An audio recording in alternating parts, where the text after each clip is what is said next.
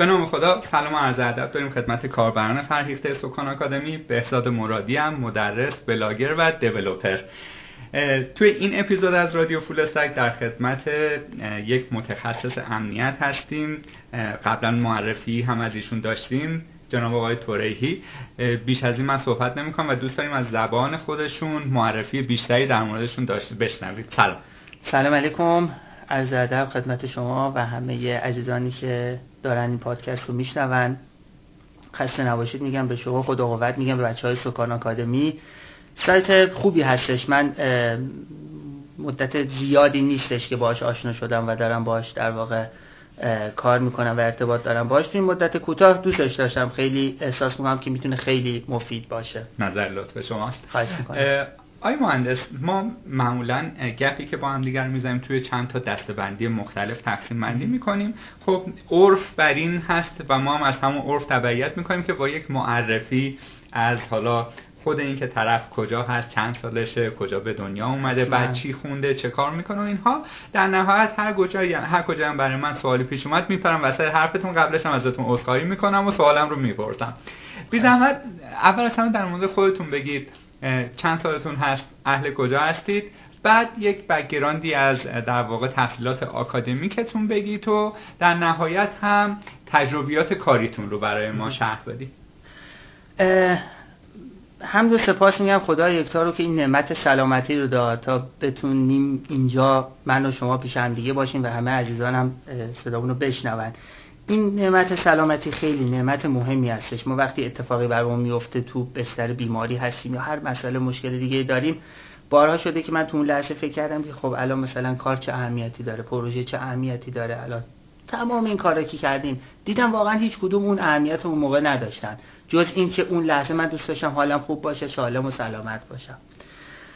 و راستش رو بخوای یه توصیه که دوست دارم همین الان بکنم. این یعنی اون چیزی که تجربه خودمه تجربه ده ساله من تو این حوزه است. اینی که اگر که یعنی این تجربه رو بخوام منتقل کنم به کسی که می‌خواد وارد field IT بشه و یه ذره خاصتر یا ریزتر وارد field امنیت بشه. کلا جنس IT و جنس امنیتی جوری سر کله زدن با سیستمه. و این لازمش اینه که شما حتما بشینی با کامپیوتر کار کنی. این به مرور زمان سلامتی آدم رو دچار مشکل می‌کنه. و پیشنهادم و توصیم اون چیزی که خودم انجام میدم و به بقیه هم همه پیشنهاد می‌کنم این هستش که این سلامتی رو در اولویت اول زندگیشون قرار بدن. این چیزی هستش که واقعا تو هیچ کتاب و تو هیچ ریفرنس و تو هیچ جایی من ندیدم. اگه روزی بخوام یک کتاب دیگه ای بنویسم مطمئنا صفحات اولش و یا پاراگراف های اولش اختصاص میدم به همین موضوع. من مهران تورهی هستم متولد 1360 در تهران. اصلیتا ما پدرم هم تهران به دنیا آمده ولی اگه بخوام خیلی برگردیم مثلا عقبتر اصلیتا عراقی میشیم. به نوعی همشهری. تقریبا. می‌کنم بله. دیگه باید راجع چی می‌گفتم؟ خب. آها راجع تحصیلات.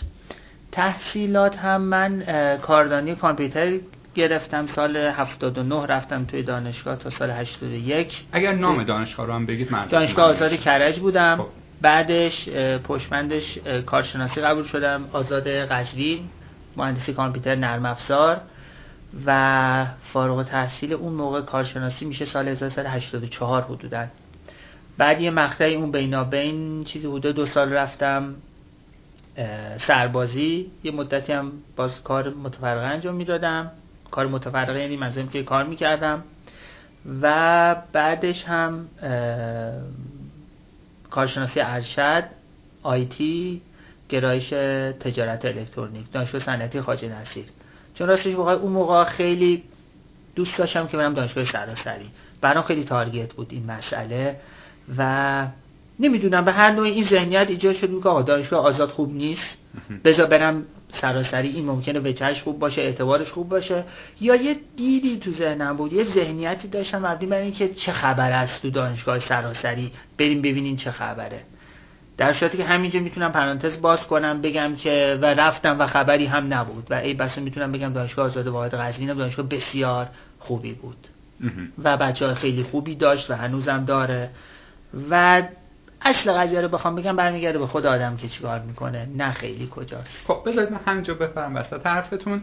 یک سوالی که یکی از کاربران خوبمون پرسیده و برای خودم هم سواله اینه که چرا ای کامرس یا تجارت الکترونیک؟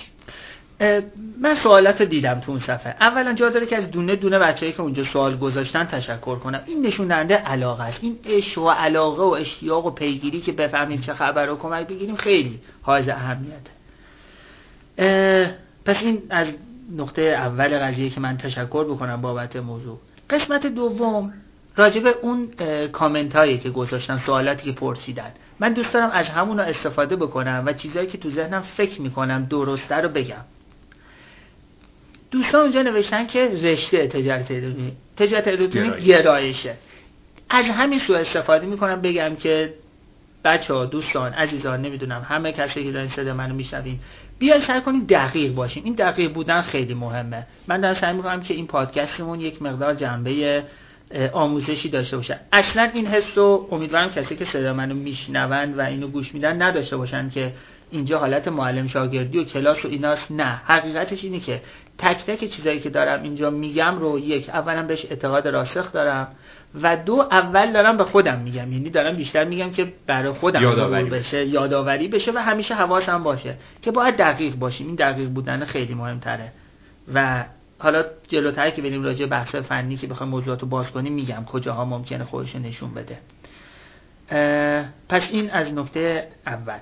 راجع به که چرا تجارت الکترونیک ببین حقیقتش این هستش که من اون موقع که می‌خواستم که بخونم برای دانشگاه برای ارشد پارامتر اصلی که در اولویت قرار دادم درسایی بود که می‌خوام توی امتحان بخونم و برم کنکور بدم. به خاطر همین خیلی برام اینکه حالا اینو برم یا اونو برم از حیث عنوان مهم نبود. بیشتر مهم بود که اگر مثلا می‌خوام برم رشته آیتی چه درسایی رو باید بخونم؟ اگر بخوام بریم مهندسی نرم افزار چه درسایی رو باید بخونم؟ اینا رو با هم مقایسه کردم. دیدم درسایی که توی رشته مهندسی فناوری اطلاعات هستش رو بیشتر دوست دارم.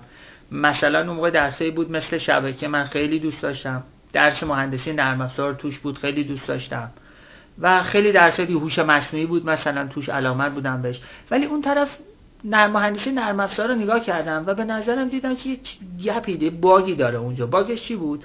باگش این بود که رشته مهندسی نرم افزار کسی می‌خواد خواست بره امتحان بده بعد بخونه قبول بشه بره تو ولی درس مهندسی نرم افزار جزو دروس نیست. این اصلا از من مسخره بود. مثلا ریاضی مهندسی توش بود. اینجا بود که من دیدم خب من دوست ندارم یعنی چی اصلا؟ مثلا رشته مهندسی نرم افزار درس مهندسی نرم افزار اصلا جزء سوالات نیست. نباید اینو بخونی. بخاطر همین به درسای اونور علاقمند شدم. درس‌ها خیلی practical کاربردی بودن.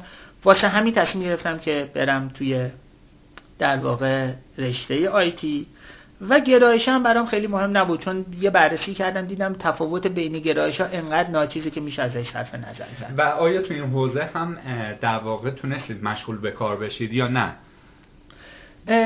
راستش رو بخواید بذارید اینطوری جمع کنم. توی دوران ارشد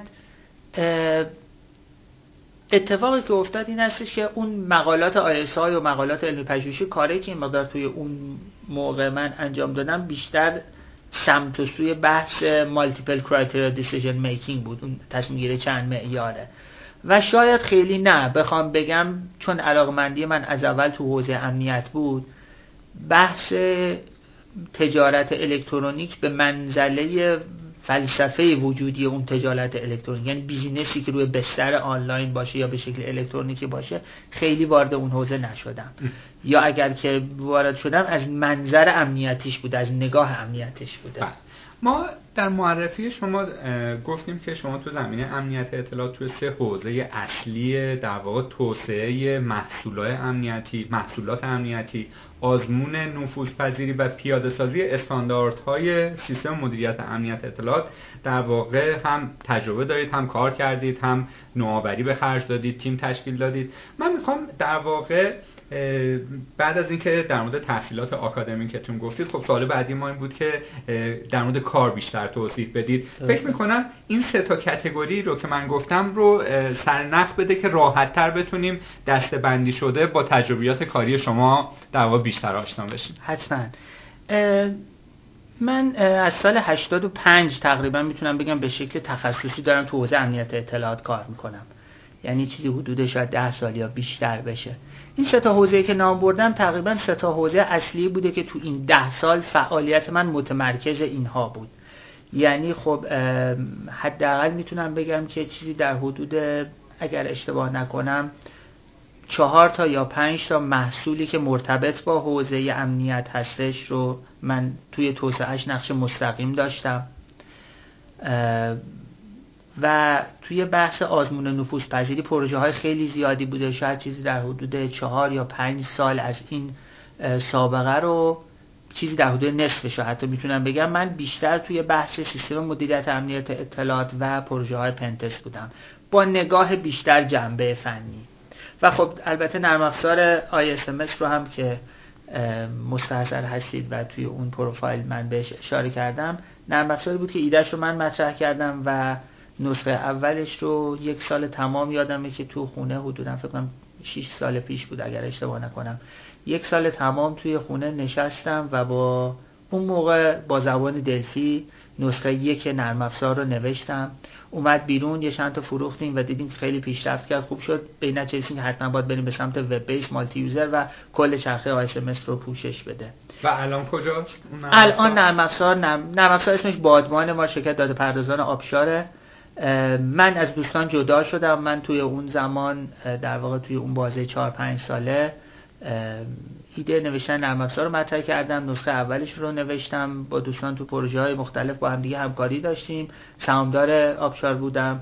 ولی خب حالا بنا به پارامترهای خیلی زیادی تصمیم گرفتم که از حدودم فکر می‌کنم یک سال و نیمه پیش اینها جدا بشم از دوستان.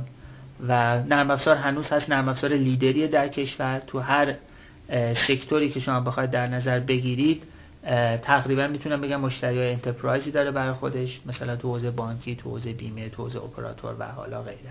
من می‌خوام هر جایی برام سوال پیش میاد برای اینکه اطلاعات خودم عمیق تر بشه در واقع ازتون بپرسم و ممکن یه ذره این شما رو اذیت کنه ولی خب در نهایت نتیجهش به نفع حداقل من میشه که اطلاعاتم عمیق تر میشه به پنتریشن تست در واقع شما اشاره کردید.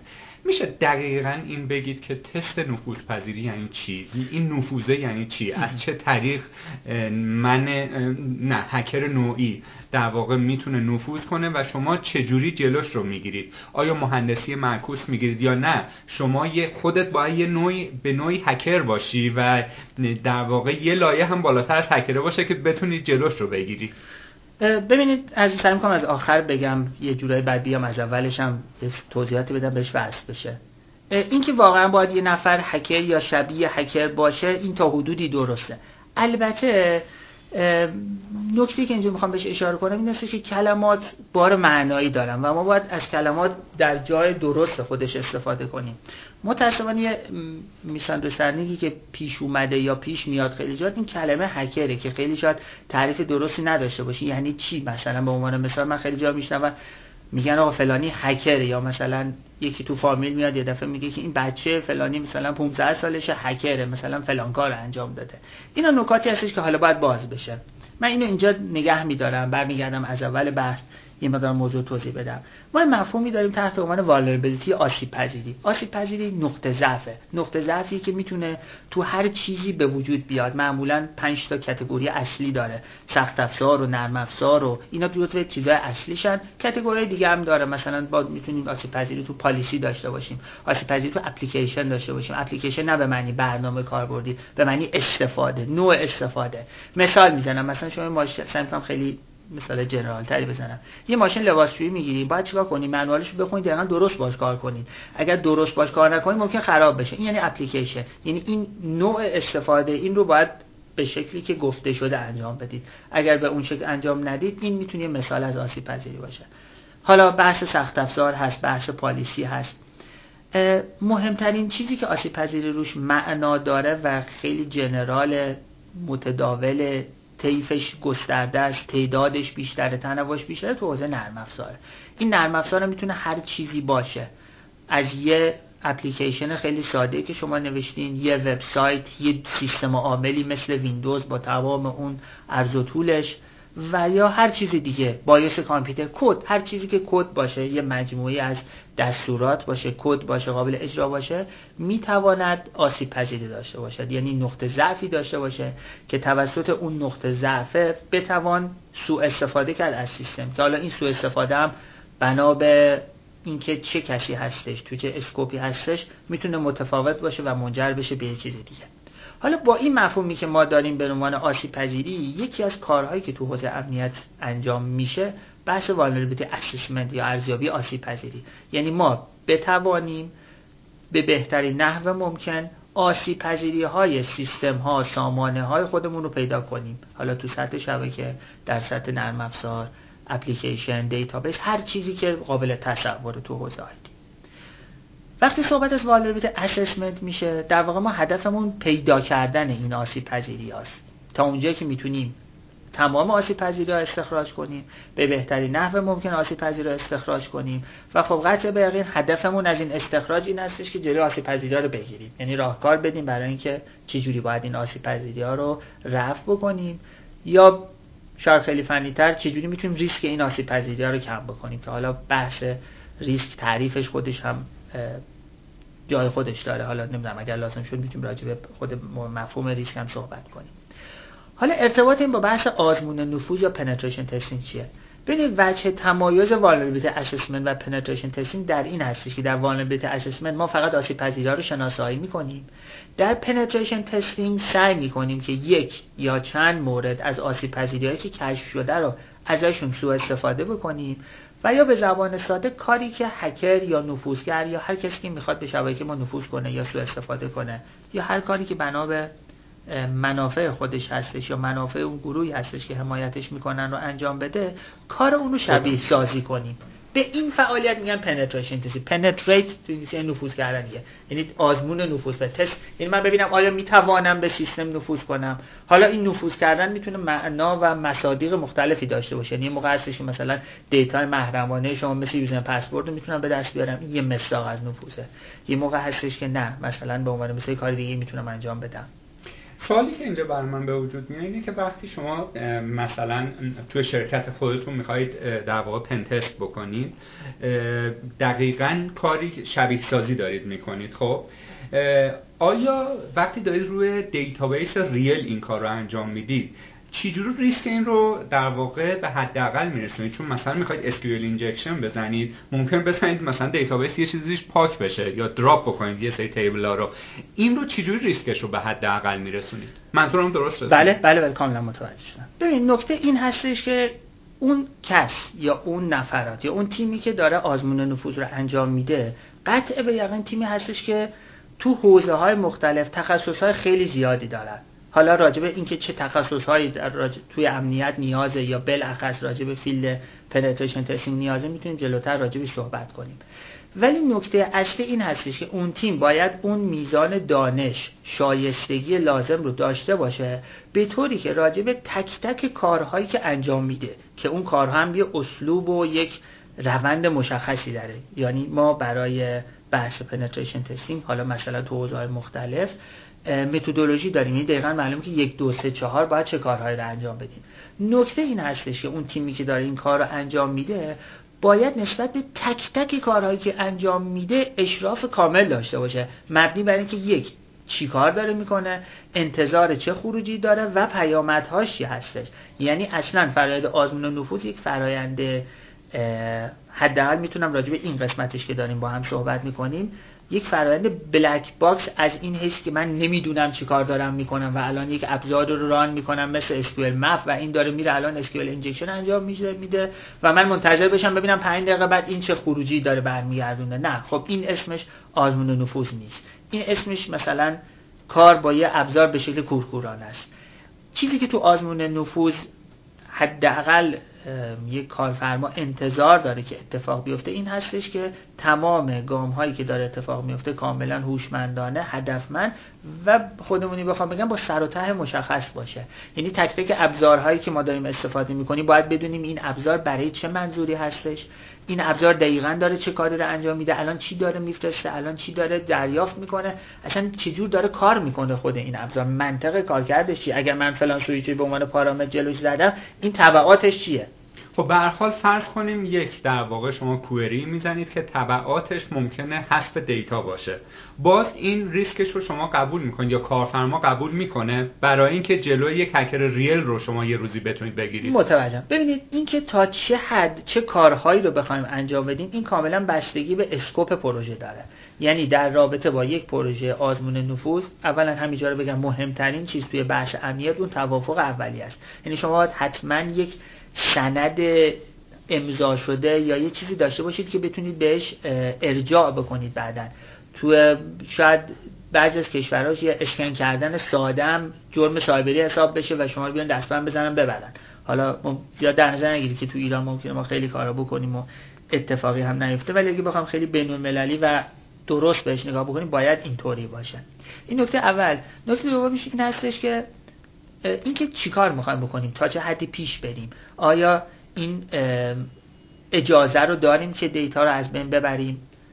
دیتا رو واکشی بکنیم؟ این همه اینا برمیگرده به اون توافق اولیه. یعنی تو اون توافق اولیه معلوم میشه که ما اجازه داریم تا کجا بریم جلو و چه کارهایی رو انجام بدیم. ولی همه اینها لازمش اون دونستنه هستش. یعنی به نسبت تک تک کارهایی که می‌کنیم باید اشراف داشته بله. باشیم توی بحثتون شما یه جایی به مفهوم هکر اشاره کردید که در واقع اون چیزی که الان توی جمع خانوادگی ما میگن فلانی هکر و اینها واقعا معنی هکر اون نیست. حالا چیزی که من متوجه شدم اگر یه نفر می‌تونه که چه می‌دونم یه رسپری پایی بگیره وصلش بکنه مثلا به یه دیوایسی توی خونش باهاش کار بکنه تونسته یه هک موفق انجام بده.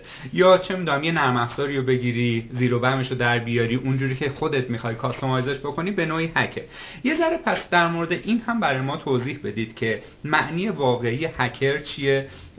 هکر کلاه سفید و کلاه سیاه یا خاکستری هم جدیدن آدم می‌بینه که میگن هستش. این رو هم دقیقا برامون بشکافید و از همه مهمتر این که کسایی که وارد حوزه آیتی میشن به خصوص رنج 15 تا مثلا 18 15 تا 20 سال و اینها خیلی عاشق هکر شدن میشن به اون معنی کلاه سیاهش خب؟ بله. که مثلا برم وای فای همسایه‌ام رو هک بکنم یا نمی‌دونم تلگرام فلان شخص رو مثلا دیتاشو برم هک کنم پاک بکنم و اینها.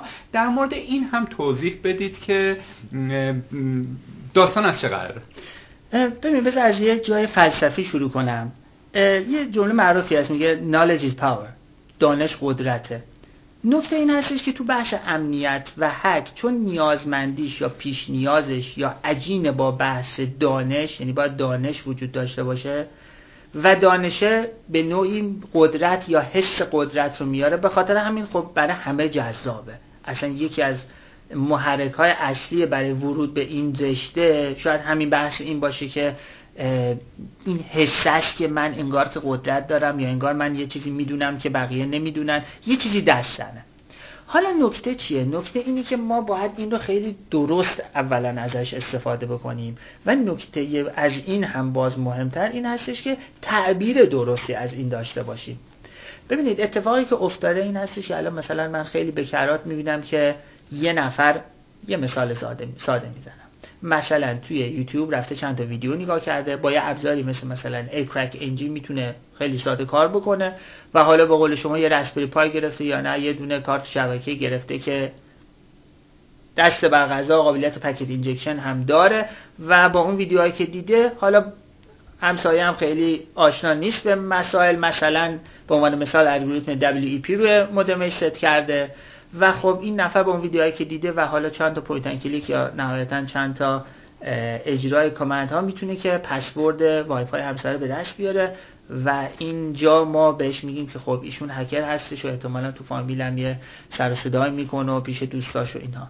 نکته چی هستش؟ نکته این هستش که این با اون مفهومی که ما به عنوان هکر می‌شناسیم اصلا این خیلی سازگاری نداره. اون چیزی که حداقل من خودم تو ذهنم تعریفی که دارم ازش این هستش که باید کاملا به کارکرد تک تک اجزاء سیستم پروتکل ها مکانیزم کارکرد و تمام اون جزئیاتش آشنا باشه. یعنی در واقع به نوعی اگر بخوام این رو جمع بکنم اگر شما یک برنامه نوشته باشید برنامه اسمشو بذاریم X هکر تعریفش می‌تونه این باشه که دانشش نسبت به برنامه تا حدودی از شما بیشتر باشه یا حداقل توی حوزه از خود شما که دیولپر اون برنامه هستین بیشتر بدونه. انقدر اون دلوبم و زیرو رودش زیرو کلمات رو بگم. دلوروده برعکس شد این کلمات. دلوروده و زیرو بم این دو تا ضرب در دو چهار تا جایگش برعکس شد. این دلورودش رو کاملا بشناسه و بتونه که بفهمه چه اتفاقی داره اون زیر لاین میفته. به این میگن هکر نه که یه چیزی دیده و صرفا داره تکرار اینها رو انجام میده. خب. به حال شما حالا شاید از من جسارت نمی‌کنم حتما ده سال پیش که شروع کردید شاید یکی از علاقمندان بودید که مثلا کار هکری بکنید تو اینها. اگر هم اون نه کلی آدم آمده ازتون یا مشاوره گرفته یا دانشجوتون بوده شاگردتون بوده دوستتون بوده که مثلا آی تو من می‌خوام اینجوری هک بکنم و اینها. آینده این داستان به کجا ختم میشه؟ ما در واقع جزء پادکست های دوم سوم بود با جادی عزیزم که در مورد این صحبت می‌کنیم می‌گفت ببین آخر عاقبتی نداره. خیلی اولش آدم کولی میشی خفنی فکر می‌کنی هستی و اینا. ولی بعد از یه مدت اگر که بخوای در اسکیل کوچیک کار بکنی که به توفیق چندانی دست پیدا نمی‌کنی تو اسکیل بزرگم بخوای کار بکنی کت می‌گیرن میبرنت. دیدگاه شما چیه در مورد این حوزه؟ ببین حقیقتش اینه من خیلی با این موافق نیستم با این تفکر. یعنی میگم که اتفاقا نه خیلی جذابه خیلی درخشانه خیلی جای پیشرفت داره. خیلی چیزا توش هست. نکته چیه؟ نکته این هستش که اگر واقعا کسی می‌خواد وارد این حوزه بشه به این نیت که من فخر فروشی کنم به بقیه یا مثلا جلو چه می‌دونم دوستام یا فک و فامیل یا هر کسی دیگه اصلا توی دانشگاه نمی‌دونم تو هر مجمعی یه خودی نشون بدم پیشرو باشم و این بخواد وجه تمایز من به این شکل باشه نه خب این راه راه درستی نیست. این راهی که خب قطعا به نتیجه و سرانجام نمی‌رسه. من خودم شخصا چیزی که ترغیب می‌کنه منو اون دانش اون قضیه است. اون مطالعه که باید انجام بدی. اون چیزی که شما بهش پی می‌بری و شاید نفراتی هست نفرات زیادی نیستن که اون چیزی که شما بهش پی بردی رو اونها رو هم بهش پی برده باشن. قسمتی که برای من جذابه و قشنگه همین هست این من همیشه دوست دارم راجع به همه چیز بدونم. این حس دونستن است که منو ترغیب می‌کنه که توی این مسیر گام های دیگه رو بردارم. از نظر اینکه آینده ای داشته باشه یا نه بستگی به خود نفر داره که داره تو چه حوزه ای فعالیت می‌کنه چقدر دانش داره و اصلا کدوم راه رو انتخاب کرده. ببین کاملا مثل همون داستان چاقو است دیگه که ما چقدر مهارت داشته باشیم باش میوه پوش کنیم کار درست انجام بدیم یه نفر بشه پزشک جراحی کنه یا بزنه تو شکم یه نفر دیگه. پس به نظر من آیندهش می‌تونه درخشان باشه می‌تونه طرف محقق امنیتی باشه می‌تونه یه شرکت خیلی بزرگ داشته باشه می‌تونه تقریبا می‌تونم بگم نامحدود تصور نسبت به پیشرفت و موفقیت. ولی نکته این هست که شما چه دیدگاهی داری نسبت به مسئله. یعنی باید دوستش داشته باشی. عشق بهش یعنی خودش رو به خاطر خودش دوست داشته باشی. نه به خاطر اینکه خب به من الان میگن هکر یا به من میگن تو حوزه امنیت دارم کار می‌کنم یا به من مثلا یه جور دیگه نگاه می‌کنن نه. اصلا شما باید این رو در نظر بگیرید که اصلا انگار هیچ کس به من هیچ توجهی نمی‌کنه. ولی من دوست دارم این رو یاد بگیرم دوست دارم این رو بفهمم. اون نفس فلسفه وجودی کلمه هکرم یعنی همین. یعنی که من اصلا یه نگاه دیگری به سیستم دارم. اگه مثلا به عنوان مثال هم از درمیان تو من فکر کنم خب از کانال کولر میشه اومد تو از پنجره هم میشه اومد تو. اصلا میشه دیوار بشکافیم بیاد تو.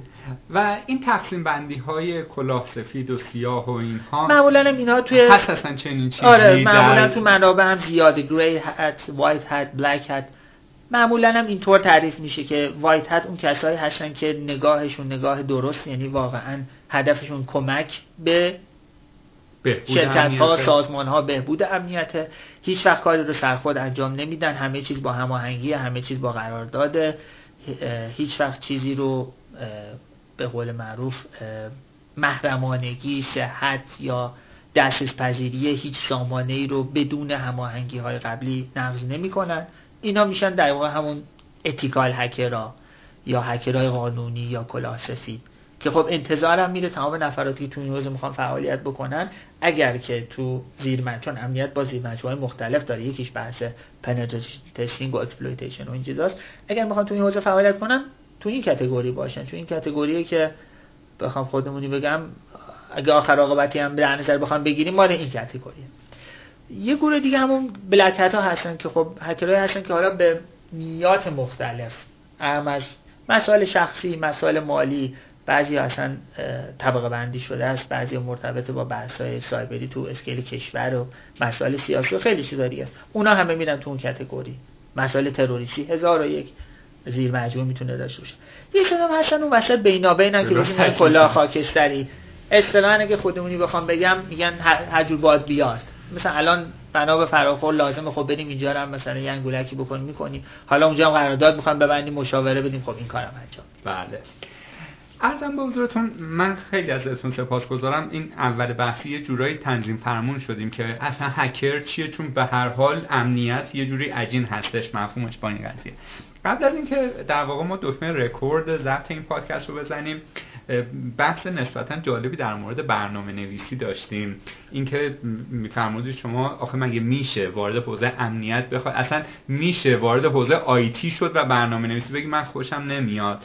از اون طرف خب فرمودید که در واقع نسخه اول آی رو با دلفی خودتون کد زدید و دیدگاهتون دیدگاهیه که برنامه نویسی تفکر الگوریتمیک به آدم میده که حتی اگر تو کد هم نزنی تو زندگی زناشویی توی تعاملت با بقیه آدم ها توی حتی کار دیگر نگاهت متفاوت میشه.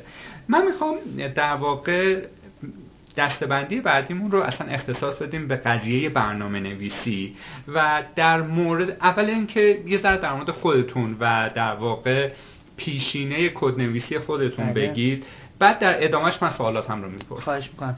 ببین نکته این هستش که آره واقعا اعتقاد دارم به اینکه برنامه نویسی بسیار مهمه. کسی که میاد تو آیتی اصلا بدون برنامه نویسی اگر بخوام من نگاه من به مسئله این شکلی هستش بخوام مثال بزنم می‌تونم بگم مثل میمونه که کسی بخواد بگه که من نمی‌خوام انگلیسی یاد بگیرم یا انگلیسی رو دوست ندارم. یا اصلا با انگلیسی کاری ندارم ولی می‌خوام در این حال توی موضوع پیشرفت کنم. خب چقدر ممکنه این موضوع؟ همونقدر هستش که اگر برنامه نویسی رو نداشته باشه دانشش رو. من البته حالا منهای بحث پروژه نرم افزار ISMS خیلی محصولات امنیتی دیگری بوده که جنس بسیار فنیتری داشتن که متاسفانه اینجا نمی‌تونم بگم که اسم محصول چی بوده یا کارکردش چی بوده یا کجا بوده. از این قسمت صرف نظر می‌کنم. میرم سر خود زبانهای برنامه نویسی تقریبا تجربه برنامه نویسی با دلفی رو داشتم با جاوا رو داشتم ولی بیشتر اگر بخوام در حال حاضر سه تا زبان رو نام ببرم که بیشتر روش مسلط هستم و طیف بسیاری از پروژه ها رو با اونها انجام دادم. C, PHP و پایتون بوده. در این سه زبان سه زبانی هستن که می‌تونم بگم الان روی اینها مسلط هستم و باشون کار می‌کنم و پروژه خیلی زیادی باشون انجام دادم. و اگر الان هم بخوام کار خاصی رو انجام بدم احتمالا از ترکیبی از اینها استفاده کنم بسته به اینکه حالا تو چه فضایی هستش. اجازه من همینجا یه سوالی بپرسم. معمولا در واقع انتقادی که انتقادی که به در واقع کورس های دانشگاهی داخلی میشه اینه که آقا الان آخه کدوم شرکت رو دیدی که مثلا دیولپر سی بگیره یا پاسکال بگیره؟ چرا شما این زبون ها رو دارید تدریس می‌کنید تو اینها؟ ولی تجربه خود من در در واقع گپ زدن با دیولپرهای بسیار موفق اینه که میگن شما وقتی که با سی یاد می‌گیری کد می‌زنی یا یه لایه از اون در واقع بالاتر با Pascal شما کد می‌زنید همه چیز رو تو با هم مدیریت کنی. مستقیم باید با سخت افزار صحبت بکنی. memory خودت فقط باید manage بکنی. و این باعث میشه که حسابی مخ درگیر بشه و یک زبون سطح بالاتری مثل Java Python PHP که اینا هم حالا عموما C like هستن وقتی دستت میدن دقیقا مثل اون بحثی که فرمودید می‌دونید چه اتفاقی داره پشت پرده میفته و developer بهتری میشید. این دیدگاه با چقدر موافقه؟ خیلی باش موافقم. با این دیدگاه خیلی موافقم. ببینید اصلا در رابطه با اینکه مثلا کسی بگه برنامه نویسی C رو بخواد ازش حذف کنه من به خصوص راجع به امنیت چون الان راجع به امنیت می‌خوایم صحبت کنیم. اصلا برنامه نویسی به نظر من entry point ش می‌تونه C باشه. حالا ممکنه کسی بگه مثلا من Basic یا Pascal هر چیز دیگه برای اون مقدمات فلسفه و منطق برنامه نویسی و اینها ممکنه یه سری کورس لازم باشه که بگذرونیم. اوکی هم باش مشکل ندارم. ولی راجع به اینکه سی ببینید همین الانم که الان یعنی همین الان که در همین لحظه پشت این میز من شما نشستیم و داریم این رو ضبط می‌کنیم تقریبا می‌تونم بگم که بسیار تقاضا برای دیولوپر حرفه زبان سی هست. اینو در سطح بین المللی دارم میگم و نه اصلا توی ایران. می‌تونید برید این تبلیغات مختلف آگهی ها این چیزایی که مربوط به استخدام هستش. کامنت هایی که recruiter ها می‌ذارن توی شبکه های professional مثل LinkedIn یا ببینید. سی و سی پلاس پلاس جزو high demand حساب میشن. و بله من موافقم بسیار مهم زبانی مثل C پایه و اساس structure برنامه نویسیه توی امنیت بسیار ما باش سر و کار داریم. بخش اعظمی از core سیستم عامل حالا سیستم عامل مختلف با زبان C نوشته شده. لینوکس اگر بخوایم کار کنیم نمیشه بگیم که اصلا ما این C رو می‌خوایم بزنیم کنار رو یه دفعه بریم مثلا با. .NET یا مثلا Java یا Python Ruby یا هر چیز دیگه. میشه ها میشه رفت اونجا شروع کرد. ولی تفاوت بین کسی که سی رو یاد گرفته و از این مسیر اومده بالا با کسی که یه دفعه رفته اون بالا خیلی فرق می‌کنه. مثل کسی میمونی که اون زیر لایه رو خوب بلده. یعنی اگر کسی واقعا زبان سی رو مسلط باشه کار کرده باشه اولا به مراتب سریع می‌تونه بقیه زبان ها رو یاد بگیره. و دوم وقتی با زبان های دیگه داره کار می‌کنه تقریبا باش برنامه نویسی نیست. یه جوری مثل آب خوردن میمونه. مثلا تو پایتون شما تقریبا هر چی بنویسید احساس که درسته. بخوام مقایسه کنم مثلا یه جوری مثل زبان انگلیسی میمونه با زبان مثلا فرانسه یا آلمانی. فرانسه و آلمانی زبان خیلی سخت یعنی هزار و یک پیچیدگی داره. ولی خب بعد از اینکه یعنی بذارید اینطور بگم. اگر کسی رفته باشه فرانسه خونده باشه و یا آلمانی خونده باشه بعد میاد زبان انگلیسی می‌خونه متوجه میشه که انگلیسی چقدر زبان راحتیه. عملا شما هر چی بگین انگار درسته. دو نگاه متفاوت هم به نوعی در یادگیری زبانها یا کاربرد زبانهای برنامه نویسی هست. برخی در واقع کسایی که صاحب نظر هستن میگن یه زبان رو تو بگیر. مثل جاوا پایتان یا هر چیزی تا تهش رو برو و می‌تونی باهاش هم خوب پول در بیاری. توش صاحب نظر شو. بعضی دیگه میگن که نه تو می‌تونی چند تا زبان توی دست داشته باش. ببین پروژه با... به قول معروف بار کجا می‌خوره. همون بار رو ببر. و یه نگاه هم در واقع فوق این دوتاست و میگه که برنامه نویس کسیه که زبون برنامه نویس رو به شکل ابزار می‌بینه. فرقی نداره Java س یا چیزه. concept رو می‌دونه الگوریتم رو می‌دونه می‌دونه loop چی کار می‌کنه if then else چی کار می‌کنه و هر زبونی که میدن فوقش syntax ش ممکنه ذره تفاوت داشته باشه. دیدگاه شما چیه؟ ببینید حقیقتش اینه که این سه تا دیدگاه فر... که فرمودید ممکنه سه تا category مختلف از افراد باشن که پایبند این سه تا دیدگاه باشن. حقیقتش اینه هر سه تاش به یه نوعی درسته. یعنی اون دیدگاه اول بله درسته. یه چیزو من بگیرم برم تا تاش بله کار هست می‌تونم پول در بیارم خیلی می‌تونم توش موفق بشم. ایده دوم بله استراتژی درستیه. بنجه مثلا رو چند تا چیز کار کردم. حالا به قول شما هر کدوم هر جا بار بخوره. که البته خب این بیشتر مرتبط با فضای کشور ماست. بین المللی بخوایم بهش نگاه بکنیم خیلی به این شکل نیست که من اونجا مثلا تو رزومه 10 تا زبان رو لیست کنم مثلا یه حالت مسخره ای داره. مثلا شاید علامت سوال براش بله اصلا یعنی چی؟ مثلا شما اونجا 10 تا زبان اصلا معنی نداره. میگم باز بسته به مقتضیات می‌تونه این تفکرم درست باشه. دیدگاه سوم که فرمودید کاملا دیدگاه درستیه. اگر بخوام بین این ستا انتخاب بکنم تقریبا بیشتر موافقم با اون دیدگاه سوم. یعنی که زبان برنامه نویسی ابزار بر ماست برای رسیدن به هدف. نه باید روش متعصب باشیم. آقا الن للن سی آقا الن للن پایتون. نه پل به درد نمی‌خوره. نه. تقریبا الان روزمره طوری شده که هر کاری که بخوایم انجام بدیم تقریبا با همین زبان میشه انجام داد. منهای حالا کار خاص منظوره. مثلا یه دفعه حالا نه یه اونجا کامنت بذارید که آقا مثلا فلان چیز خاص باید بریم اسمبلی براش بنویسیم بله این درسته. یا مثلا با سی کسی به اپلیکیشن نمیشه بله درست. به خاطر همین کلیت موضوع این هستش که زبان های برنامه نویسی باید ابزاری باشن برای ما که ما رو کمک بکنن برای رسیدن به هدفمون حالا نکته این هستش که علاوه بر این قابلیت های مشترکی که بین زبان ها هست یه سری ویژگی هایی دارن هر کدوم یا هر گروه از اینها که برای یه طیفی از کارها ممکنه خیلی بهتر باشه. به خاطر همین خب شاید لازمه این که ما مثلا به عنوان مثال کسی که توی امنیت کار می‌کنه این هستش شاید بنا به فراخور با دو سه تا از اینها ممکنه که کار بکنه یا از این باشه باشه. مثال می‌زنم. مثلا یک پروژه بود من خودم برای یک محصول امنیتی لازم بود که یه دونه CLI و WUI بنویسم command line interface و web user interface خب قسمت web user interface ش رو من به خاطر تجربه‌ای که داشتم اونا تصمیم گرفتم مثلا با PHP رو بنویسم. چون بالاخره باید شما وارد یک فضای یعنی از یک زبان برنامه‌نویسی استفاده کنید که بتونید کار وب باش انجام بدید. یا مثلا قسمت CLIش خب بیشتر شاید سی مناسب این بود که من اون قسمت رو با سی بنویسم. یا خیلی جا هستش که خیلی پروژه هستش که مثلا پایتون می‌بینی که خیلی سریعتر به شما جواب میده. نهایتا می‌خواید چند خط بنویسین خیلی سریع جواب بگیرید و زود سیستم بیارین بالا یه تستی بگیرید می‌تونه خیلی مفید باشه. پس من چیزی که روی کرده خودم هستش این هستش که این تیف نباید خیلی زیاد و طولانی باشه بزرگ باشه هر زبان برنامه‌نویسی و بخوام من توش ورود کنم؟ نه. مثلا هیچ وقت .NET و من توش ورود نکردم چون اصلا بهش علاقه نداشتم. ولی در این حال شاید محدود بودن هم خیلی چیز نیست. بیشتر بیشتر من به نظرم میاد که همون رویکرد سوم رویکرد خوبیه. مبنی بر اینکه منطق اسلوب اون شالوده رو ما بدونیم دیگه خیلی فرقی نمی‌کنه. یه بخوام مثال بزنم مثل کسی میمونه که منطق firewall می‌دونه.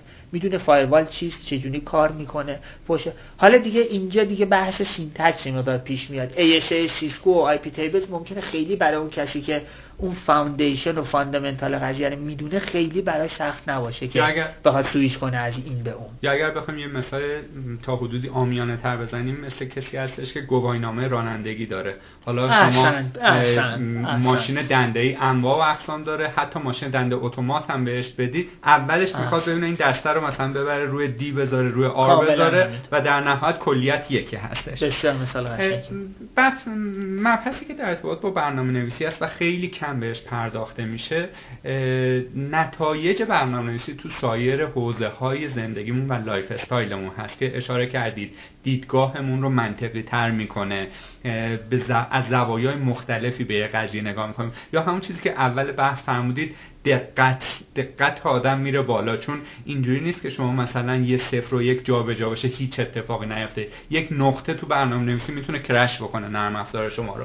در مورد این هم توضیح می‌دید که چه اتفاقی برام میفته در نهایت من می‌خوام در واقع یه کار تبلیغاتی بکنیم. اینکه اگر کسی که در واقع داره مخاطب پادکست ما داره این رو گوش میده خواهر برادر کوچیکی داره یا کسی هستش که قصد بچه دار شدن داره ببینیم آیا بچه‌مون از بچگی فارغ از اینکه بخوایم دیولپر بشه یا نشه یاد بگیره اصول برنامه‌نویسی و چه اتفاقی براش توی در واقع شغلش و زندگیش و آیندهش و غیره میفته ببین نکته اصلی این هستش که حالا این اینو ما قبل از اینکه بخوام شروع کنیم به رکورد کردن این مقدار راجبش خودمون با هم دیگه صحبت کردیم من اینجا بخوام برگردم بهش.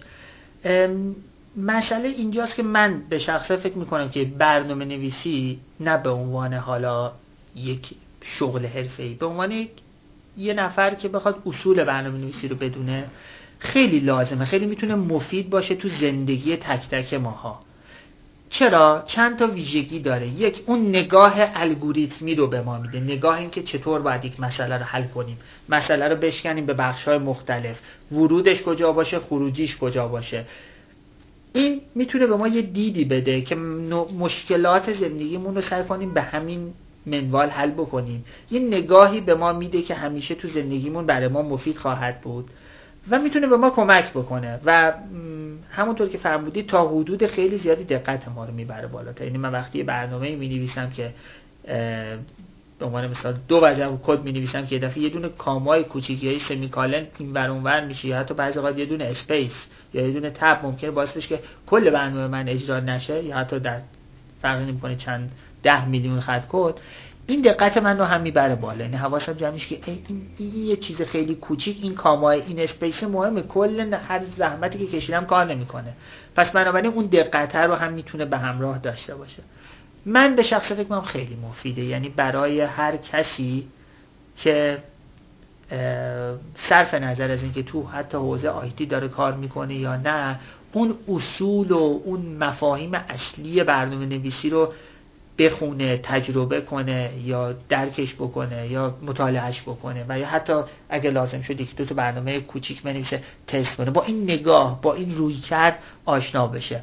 به شخصه فکر می‌کنم برای بچه هم خیلی می‌تونه مفید باشه. یعنی صرف نظر از جنسیت و سن و سال این نگاه این نگاه می‌تونه بهشون کمک بکنه توی زندگی آیندهشون ولی اینکه وارد حوزه آیتی نشن. یک چیزی توی فروم های مختلف و اینها ما می‌بینیم که مثلا زبان برنامه نویسی X امنیتش پایینه. اگه می‌خوای امنیت برات خیلی مهمه برو فلا... سراغ فلان زبان.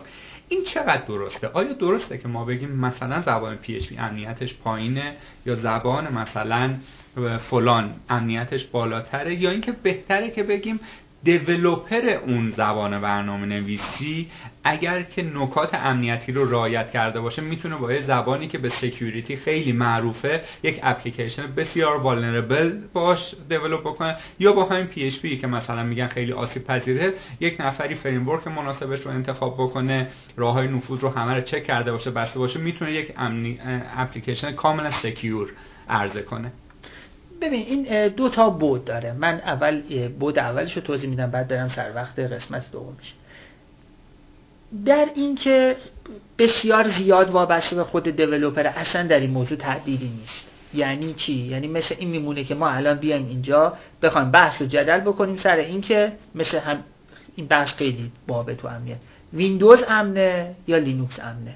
خب اینو از از هر کس بپرسیم چه پاسخی میده. حقیقتش این هستش که جواب درست این هستش که فی نفسه شما نمی‌تونی بگی ویندوز امنه یا لینوکس امنه. یک ویندوز secure شده درست پیکر بندی شده درست deploy شده از یه لینوکس ولنگاری که همینجوری فقط نصب کردن و ولش کردن خب خیلی بهتره. ولی این به این معنی نیستش که باز از اون طرف بیایم بگیم نه مثلا به عنوان مثال خب تعداد آسیب پذیری های سیستم ویندوز کمتره یا مثلا لینوکس بیشتره. می‌خوام بگم پس اینکه ما چگونه داریم برخورد می‌کنیم با قضیه این موضوع مهمه. من تایید می‌کنم فرمایش شما رو. مبنی بر اینکه این در وهله اول به developer برمیگرده. یعنی اصولی که ما بهشون اصول secure coding یعنی من بدانم که آسیب پذیری های مرتبط با زبان برنامه‌نویسی خودم و این اپلیکیشنی که دارم می‌نویسم چیست و چطور باید اجتناب بکنم از اینا. این یک قسمت قضیه است. ولی همه اینها به این معنا هم نیستش که زبانهای برنامه نویسی مختلف اساسا هیچ فرقی هم با هم ندارن. یعنی شما مثلا با سی نوشتی یا مثلا با جاوا نوشتی هیچ فرقی نمی‌کنه. نه خب قطع به یقین هر چی زبان سطحش پایین تر میاد نتیجتا انعطاف پذیری شما بیشتره دست شما بازتره. به همون نسبت پتانسیل شما برای خطا کردن بیشتره. درست مثل همون ماشین دنده اتوماتیک میمونه. کار با ماشین اتوماتیک ساده تری ولی خیلی چیزا خودش هندل می‌کنه. یه ذره که گاز میدی شما سر موعد می‌دونه باید دنده عوض کنه دنده میده.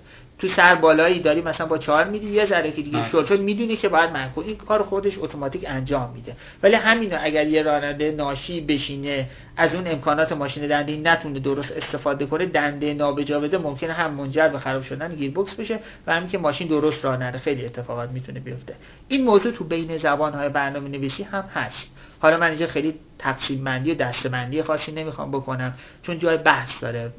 بنا به خودش واقعا آره. خودش به نوعی شاید خودمونی بخوام بگم پروژه میشه. اصلا خودش که ما بخوایم اینا رو دسته بندی کنیم بر اساس چه معیاری چه زاویه‌ای چه نگاهی. ولی به شکل کلی اینطور هستش که هر چی سطح میاد پایینتر پتانسیل این که ما بخوایم برنامه بنویسیم که آسیب پذیرتر باشه یا آسیب پذیری توش وجود داشته باشه بیشتر میشه در این تردیدی نیست. یعنی مثلا اگر بخوام مثال بزنم مثل C و جاوا خب جاوا ممکنه خیلی چیزا رو خودش اتوماتیک بحثای memory و این چیزا رو handle بکنه exception handling خوبی داشته باشه. این به معنی نیست که تو C من هر برنامه بنویسم ممکنه که آسیب پذیر باشه نه. ولی به شکل کلی می‌خوام بگم اون نگاه هم تا یه حدودی درست هست. ولی باید جایگاه این دوتا رو خیلی خوب بدونیم. یعنی که بگیم خب اگر با جاوا نوشی دیگه اصلا هیچ مشکلی نداری حله. این نگاه نگاه درستی نیست. از اون طرف اون برای قضیه هم هستی که خب حالا چه جوری بنویسی این هم هست. ما در واقع می‌خوایم یک جنبندی از این دسته برنامه نویسی بکنیم و سوال آخرم می‌خوام این باشه که خب ما می‌خوایم یه جور رفتش بدیم به امنیت. اتفاقا خواستم میشه که همین کلمه همینو بگم. چون احتمالا آره. که گوش بدم میگن سمت و سوش رفته خب. سمت برنامه نویسی. چجوری این برنامه نویسی رو رفت بدیم به امنیت؟ و اگر ما می‌خوایم وارد حوزه امنیت بشیم اگر بخواید مثلا بر اساس اولویت یک دو سه یا یک دو یا یک دو سه چهار پنج زبون برنامه نویسی رو نام برد که این یه ماست یا بایده که تو باید بدونیش اونا چیان. و حتی ببخشید بله. حتی اگر فریم خاصی اون زبان داره که مثلا برای پایتون مثلا برای امنیت یک library خاصی براش عرضه شده اون رو هم اگر نام ببرید که خیلی عالی میشه.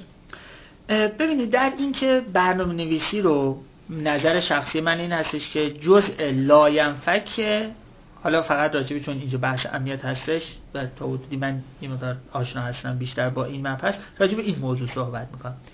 من اعتقادم که جزء لاینفک حوزه امنیته. یعنی کسی که بگه من می‌خوام تو حوزه امنیت وارد بشم ولی برنامه نویسی نمی‌خوام کار کنم دوست ندارم اصلا نمی‌فهمم به نظرم میاد که بهتره که پس وارد این حوزه نشه.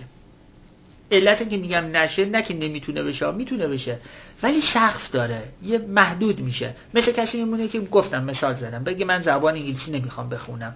خب تو IT تو حوزه امنیت اصل متونی که ما داریم انگلیسیه. بدون انگلیسی شما نمیشه بگی که من می‌خوام پیشرفت کنم یا نمی‌تونی یاد بگیری.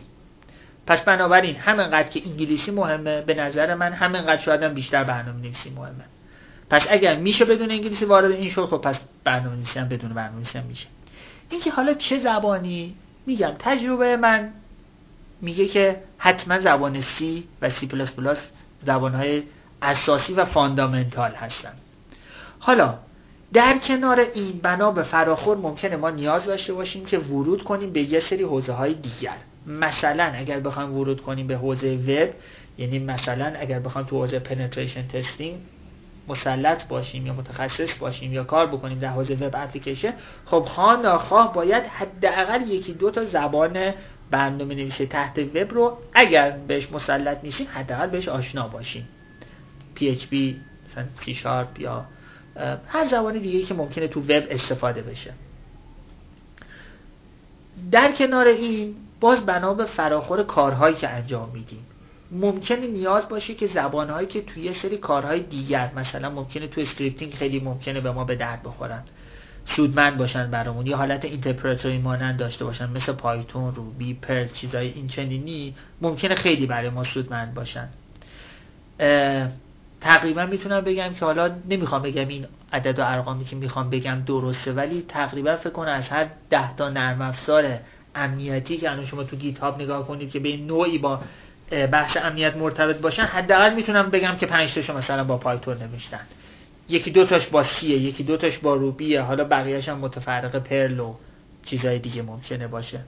که خب اینا باز اهمیت موضوع رو نشون میدن. پس بنابراین اگر بخوام جمع بندی کنم می‌تونم بگم که C و حالا C++ اینا اگر یک category در نظر بگیریم که خب البته مقدار اختلاف هم با هم دارن. اگر base رو همون C قرار بدیم به عنوان fundamental به نظر من بنا به فراخور نیاز باشه یک زبان برنامه‌نویسی وب یه زبان برای جوری جنس. بله بله. داشته باشیم. جایی به زبان‌های scripting اشاره کردید. آیا shell scripting هم جزء یک زبون ما می‌تونیم در نظر بگیریمش و یه بایده به نظر من shell scripting رو همون تو category نظر شخصی منه. shell scripting می‌تونیم در نظر بگیریم. یعنی اینکه به عنوان یک زبان برنامه نویسی من به شخص خیلی چون اون معیارهایی که الان دارم فکر می‌کنم نسبت بهش که بتونم ازش استفاده کنم برای یک جای دیگری برای یک مورد کاربرد دیگری نه. ممکنه که این اتفاقات با اون تمام و کمال اون چیزهایی که مد نظر ما هست نتونه پوشش بده. بنابراین واسه می‌تونم بگم که shell scripting فقط کمک کننده هستش که بتونیم ما بعضی فرایندهامون رو automate کنیم تجمیع بکنیم یه جا. شاید من نه زیاد اینا رو تو این shell scripting رو تو category زبان زیاد نذارم. ولی خب در این که دونستنش لازمه اصلا تردیدی روی موضوع نیست. خب خداوند رحمت کنه. ما تقریبا یک ساعت گپ میگذره تازه الان می‌خوایم برسیم به سرفصل امنیت. بله. تعریف شما از امنیت چیه؟ ما امنیت اجتماعی داریم و امنیت اقتصادی داریم. همه اینا دیگه از حوزه بحث ما خارج کاری نداریم. اون امنیتی که شما متخصص هستید تعاریف معمولا خیلی سخته. بعضی اوقات سلیقه‌ای هستن. تو رفرنس های مختلف ممکن متفاوت باشن. ولی اگه بخوام خیلی ساده بهش نگاه بکنیم ما سه تا پارامتر داریم توی بحث امنیت. محرمانگی صحت دسترس پذیری confidentiality integrity availability. هر چیزی که هر فرایندی نفری آدمی اتفاقی هر چیزی که باعث بشه یک یا چند تا از اینا نقض بشن یه اتفاق امنیتی رخ داده. یعنی بهش ما میگیم اونجا امنیت سیستم نقض شده. پس اگه بخوام امنیت رو تعریف کنیم به نظر من شاید می‌تونی یکی از تعاریف تعاریفش این باشه که حفظ حفظ این سه تا پارامتر در رابطه با دارایی اطلاعاتی سازمانی. ممکن دارایی هم هر چیزی می‌تونن باشن که برای سازمان من ارزش داره. سخت افزار نرم افزار switch router database اطلاعات هر چیزی که هستش. این سه تا پارامتر به عنوان سه تا پارامتر حداقلی رو در رابطه با این چیزهایی که برای من ارزشمند هستن اگر من حفظ بکنم به معنی این که امنیت رو برآورده کردم و اگر نقص بشه برعکس و ما اگر بخوایم زیر شاخه های امنیت رو در واقع تقسیم بندی بکنیم فرض بفرمایید که من علاقمند به حوزه امنیت هستم. خب خیلی گسترده است. شما مثلا اپلیکیشن دیولپمنت فقط توسعه وب که نیست. اپ موبایل هست اپ سیستم های امبدد هست مثل یخچال فریزری که مثلا کار می‌کنه نمی‌دونم آی او تی هست هزار یک جور چیز امنیت هم خب مسلما زیر شاخه های مختلفی داره. آیا اونقدر اینا شفاف و جدا از هم دیگه هستن که شما بتونید آیتم وار اینها رو از هم برای ما تقسیم بندی کنید ببینید حقیقت این هستش که نه به اون شکل دستبندی خیلی مشخصی ازش داریم که بخوام حداقل من تو ذهنم نیست که بخوام بگم. مثلا تو این رفرنس اومده حوزه امنیت اطلاعات یا امنیت سایبری اومده تقسیم بندی کرده به این ده تا آیتم. نه واقعا به من برخورد نکردم به این شکل شفاف و نه در این حال جوری هستش که نتونیم چند تا آیتم رو براش نام ببریم. یه حالت بینابینی هستش که یه سری سرفصلات توش شاید مشخص باشه. من اگه بخوام چند تا رو نام ببرم ببینید به صورت کلی وقتی راجع به بحث امنیت اطلاعات صحبت می‌کنیم یه سری field ا هستن که field ا رو می‌تونیم نام ببریم. مثلا مثل بحث penetration testing penetration testing رو باز می‌تونیم به شکل یک سرفصل کلی ببینیم. باز می توانیم penetration testing رو بشکنیم. اینکه شما چقدر ریز بشی توی اون مسئله مثلا penetration testing network یا penetration testing application باز اپلیکیشن رو شما می‌تونی بشکنیم به web application یا desktop application نکته این هستش که توی تمامی اینها ما یه سری مفاهیم مشترک داریم. ولی در عین حال یه سری مفاهیم پروتکل‌ها ابزارها و یا چیزهایی داریم که خاص اون category که راجبش داریم صحبت می‌کنیم هستن. که خب بین این category با category دیگه متفاوته. مثلا به عنوان مثال ابزارهایی که ممکنه ما استفاده بکنیم در آزمون نفوذ web application ممکنه با network تا حدودی متفاوت باشه. پروتکل ها ممکنه متفاوت باشه. پس به طور کلی penetration testing با اون زیر مجموعه هاش حالا می‌تونه بحث موبایل بیاد داخلش بحث IoT. چون تکنولوژی خیلی چارچوب مشخصی نداره در حال رشد و گسترشه. به همین نسبت هر title ی که بگیم هم می‌تونه زیر مجموعه زیاد بشن هم خود title زیاد بشه. باز موضوع دیگری رو که میشه ازش نام برد بحث reverse engineering می‌تونه به عنوان یه سرفصل اصلی باشه مهندسی معکوس. بحث malware analysis یا مثلا تحلیل بدافزار می‌تونه به عنوان یکی از این شاهراه ازش نام برده بشه. البته که خب اینا وجه مشترک باز میگم با هم دارن. یعنی مثلا توی بحث malware analysis قطع به یقین ما یه مقدار لازمش موضوعات reverse engineering هستش. تو reverse engineering اون بحث malware analysis ممکنه خیلی به درد ما بخوره. تو penetration testing باز اینا با هم ترکیب میشه. ولی اینا چیزی هستش که الان تو ذهنم هستش که به عنوان موضوعات یا سرفصلا میشه ازش نام برد. خب بحث سخت افزار سخت افزار محض می‌تونه باز یعنی طراحی سخت افزاری که ممکنه برای موضوعات امنیتی استفاده بشه. من خیلی ورود نکردم توی حوزه اطلاعاتی ندارم ولی فکر می‌کنم این موضوع بتونه توش دیده بشه یعنی امنیت با نگاه سخت افزاری محض. چیزی که الان حداقل تو ذهنم فکر کنم این کاتگوریایی بود که بشه ازش با توجه به شناختی که از بازار کار ایران نیازهای شرکت های ایرانی حالا در مورد ایران صحبت کنیم شما دارید. آیا اساسا این سوال درسته که ما به کلیت امنیت علاقمندیم ولی از این سه چهار تا شاخه ای که شما نام بردید کدومش در واقع احتمال اینکه ما بریم سر کار با یک حقوق خوب رو افزایش میده یا نه؟ همون حرف کلیشه ای رو می‌تونیم جواب بدیم که آقا تو تو هر کدومش اگر حرف برای گفتن داشته باشی می‌تونی خوب پول در بیاری. ببینید حقیقتش این هستش که من با, با اون نگاه موافقم. یعنی با اون نگاهی که شما متخصصه اگر متخصص به مفهوم واقعی متخصص یعنی بتونم من رو شما رو حرف شما رو کار شما حساب بکنم. اگر متخصص حوزه کسی باشه به نظر من مشکلی نخواهد داشت. حالا این مشکلی نخواهد داشت عبارت کیفی ها باید بحث بشه روش که حالا یعنی چی مشکلی نخواهد داشت. یه نگاهش می‌تونه بحث نگاه مالی باشه. و نکته این هستش که برای رسیدن به اون یعنی برای اینکه متخصص بشیم اون عشق مهمه. یعنی اینکه من چی رو دوست دارم. چون خیلی از دوستان سوال پرسیده بودن توی اون صفحه مرتبط با پادکست که چه چیزی الان بازار کار یا کدوم گرایش یا کدوم زمینه هستش یا اصلا به طور کلی امنیت آیا خوب هستش که ما وارد بشیم بهش؟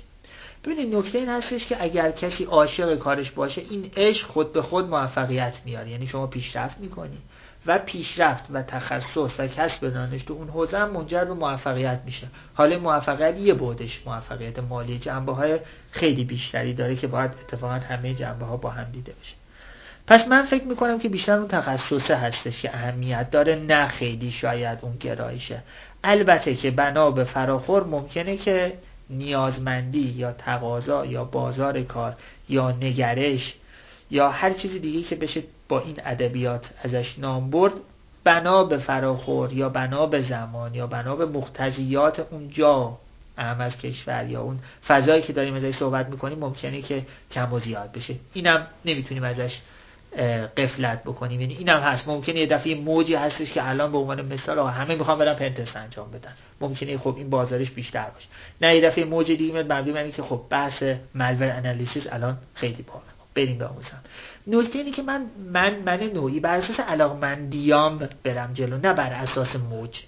این, به نظر من مهمترین مسئله یا ترند رو خیلی ما دخیل ترند رو خیلی چرا؟ اگرم می‌خوام ترند رو دخیل در تصمیم گیریم بکنم حداقل این هستش که ترند آینده رو دخیل کنم. نه الان چه خبره. چون الان من تازه استارت بزنم اون خبر تموم میشه. ببینم پنج سال دیگه پیش بینی کنم که مثلا پنج سال دیگه حالا باز میگم اینجا باز یه پرانتز باز میشه. ایران باز با فضا بین المللی خیلی با هم متفاوته. یعنی ما اصلا کشورمون یه همه چیزش با بقیه دنیا فرق داره. این موضوعات هم شامل. حال این موضوع میشه. بنابراین به نظر من این من خودم سعی می‌کنم اینطوری نگاه بکنم که ببینم مثلا سه سال دیگه دو سال دیگه پنج سال دیگه چه فناوری چه تکنولوژی ممکن حرف برای گفتن داشته باشه من اونو دوست دارم یا نه چقدر الان پس می‌تونم به اون سمت حرکت کنم یا نه. درسته. و دارم. الان براش هم یه چند تا مثال دارم. اگه جلوتر لازم شد. بله حتما. در بحث آسیب پذیری ما یک سری مفاهیم کلی داریم مثل SQL injection, XSS, exploit ها انواع اقسام داره CSRF و اینها. حالا لیستی که من گفتم به اینها محدود میشه. می‌خوام خواهشی که ازتون دارم اینه که اگر بتونید اینها رو به صورت خیلی در واقع قابل درک و فهم برامون توضیح بدید که هر کدومش به صورت خیلی خلاصه و مفید چیه و کجا رو مورد آسیب پذیری در واقع قرار میده. ببینید بیشتر طبقات فکر کنم همه این شما بودید بیشتر مرتبط با فضای وب اپلیکیشن هستن. ما آسیب پذیری تو حوزه های مختلف داریم. یعنی آسیب پذیری راجع به مثلا پروتکل می‌تونیم داشته باشیم. آسیب پذیری راجع به یک نرم افزار خاص می‌تونیم داشته باشیم. طیفش خیلی گسترده است. اصلا تعداد آسیب پذیری ها خیلی زیاد هستن. دسته بندیاش به یه نوعی می‌تونیم بگیم که محدود هستن ولی تعداد و تنوع آسیب پذیری ها زیاد هستن.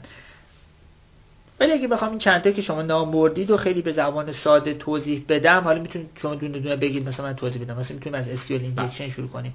SQL injection در واقع اگه بخوام راجع بهش صحبت بکنیم اینطور هستش من به عنوان برنامه نویس حالا البته که می‌تونه خارج از مبحث web application هم مصداق داشته باشه. هر جایی که ما داریم تو برنامهمون query می نویسیم و با database سر و کار داریم و از کاربر ورودی می‌گیریم مصداق و معیار SQL injection می‌تونه باشه.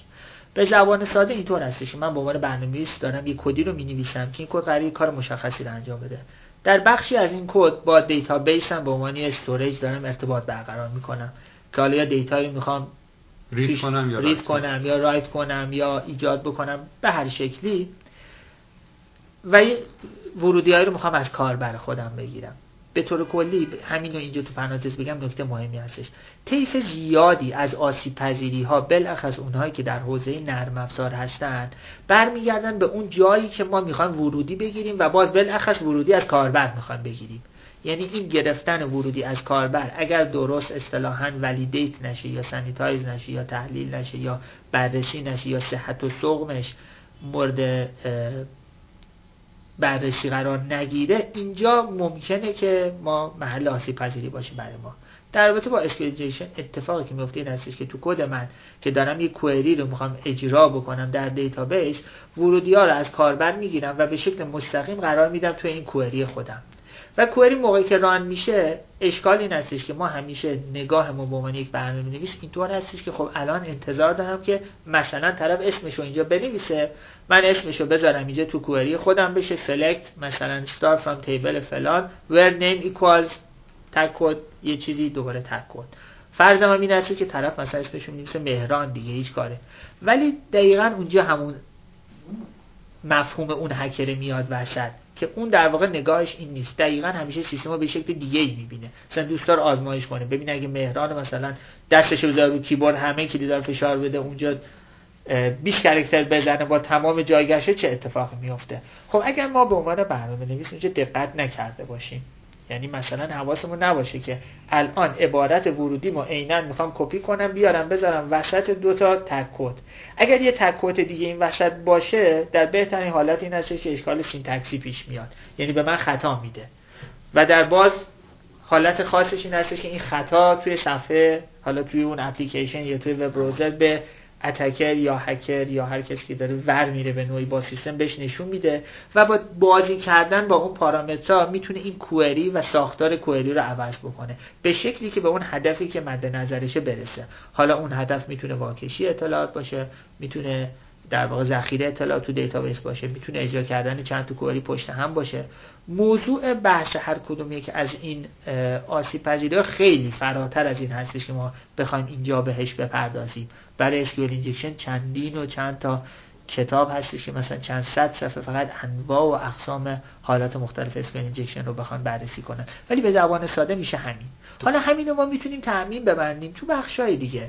یعنی به عنوان مثال فرض کنید که ما صفحه وب داریم که تو قسمت پایینش کاربر می‌خواد کامنت بنویسن. خب فرض بر اینه که طرف کامنتش می‌خواد بنویسه دیگه ولی کسی که این نگاه دیگه ای داره ممکن اونجا کامنت ننویسه بیاد مثلا این کد JavaScript بذاره. خب کد JavaScript پشت پرده اجرا میشه و می‌تونه هر کاری که مد نظر attacker هستش انجام بده. بله. مورد بعدی XSS یا cross site scripting این رو هم برامون توضیح می‌دید. میگم دقیقا مثالی که زدم مثال XSS بود. XSS یا همون cross site scripting اون جایی هستش که ما میایم در مثلا به عنوان مثال بخوام بگم تو web application خودمون و باز مثال خاصترش می‌تونه همین بحث کامنتی باشه که گفتم. ورودی هایی که از کاربر می‌گیریم رو پر sanitize یا validate نمی کنیم اعتبار سنجی نمی کنیم و کاربر می‌تواند یا attacker می‌تواند اونجا به عنوان مثال کدهایی رو بنویسه که این کدها حالا کد HTML یا کد JavaScript هر زبان script دیگری باشه که اجرا بشود و این اجرا منتج بشود به خواسته ها یا نیازمندی هایی که اون اتکر داشته. مثلا باز اگر بخوام یه مثال ساده بخوام بزنیم اتکر می‌تونه اونجا بنویسه که حتی اینو می‌تونن کاربرا خودشون برن آزمایش بکنن.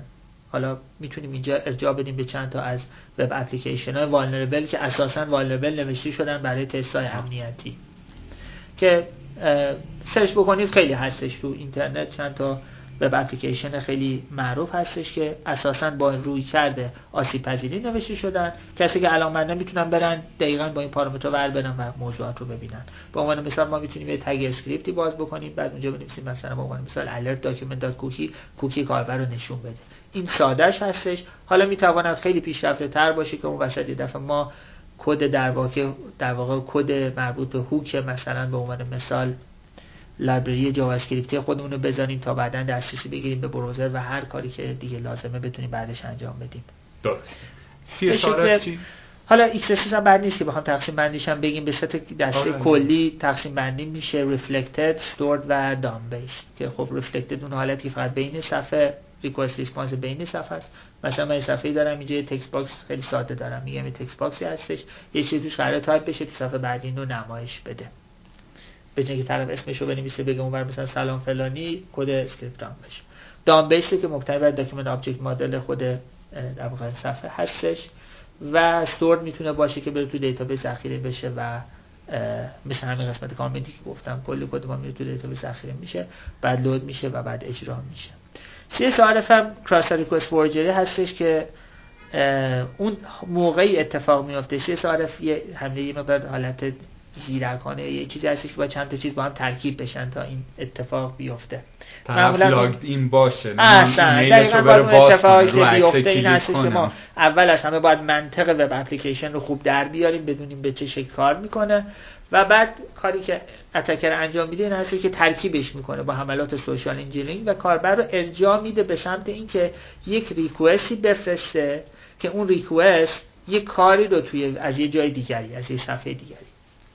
یک هدفی رو در رابطه با اون web application خاص انجام بده و اون web application خاص هیچ چیزی رو کنترل نمی‌کنه. یعنی به عنوان مثال فرض کنیم مثلا ما یک device firewall داریم که یه جایی قابلیت این هستش که مثلا با query در پارامتر انتهاییش ما شماره rule رو بهش بدیم و بعد عبارت delete رو بدیم معنی برای اینکه این rule رو برو delete کن. و بعدا می‌تونیم کاربر رو وادار بکنیم به اینکه توی صفحه دیگه حالا جایی رو کلیک کنه یا به شکل اتوماتیک این request واسه اون صفحه ای که به قول شما authenticated هست کاربر و در یه tab دیگری در browser ش باز هستش. این درخواست ارسال بشه و فلان rule مثلا از firewall فقط با ارسال این request پاک بشه و بعد بتونه کارهای دیگری رو در کنارش انجام بده.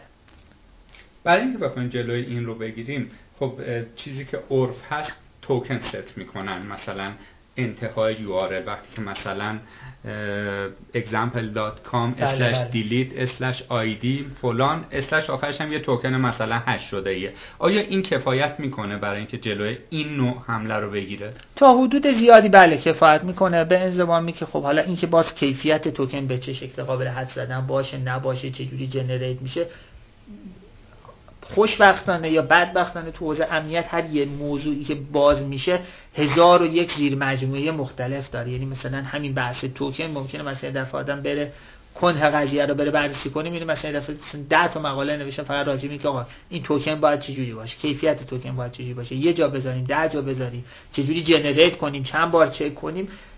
به شکل کلی میشه گفته که بله تا حدود زیادی پوشش میده. باز مثلا بحث captcha هم می‌تونه به عنوان یکی از این معیارهای این چنینی قرار بگیره. باز تو همین بحث captcha وارد میشیم می‌بینیم هزار یک مسئله هست.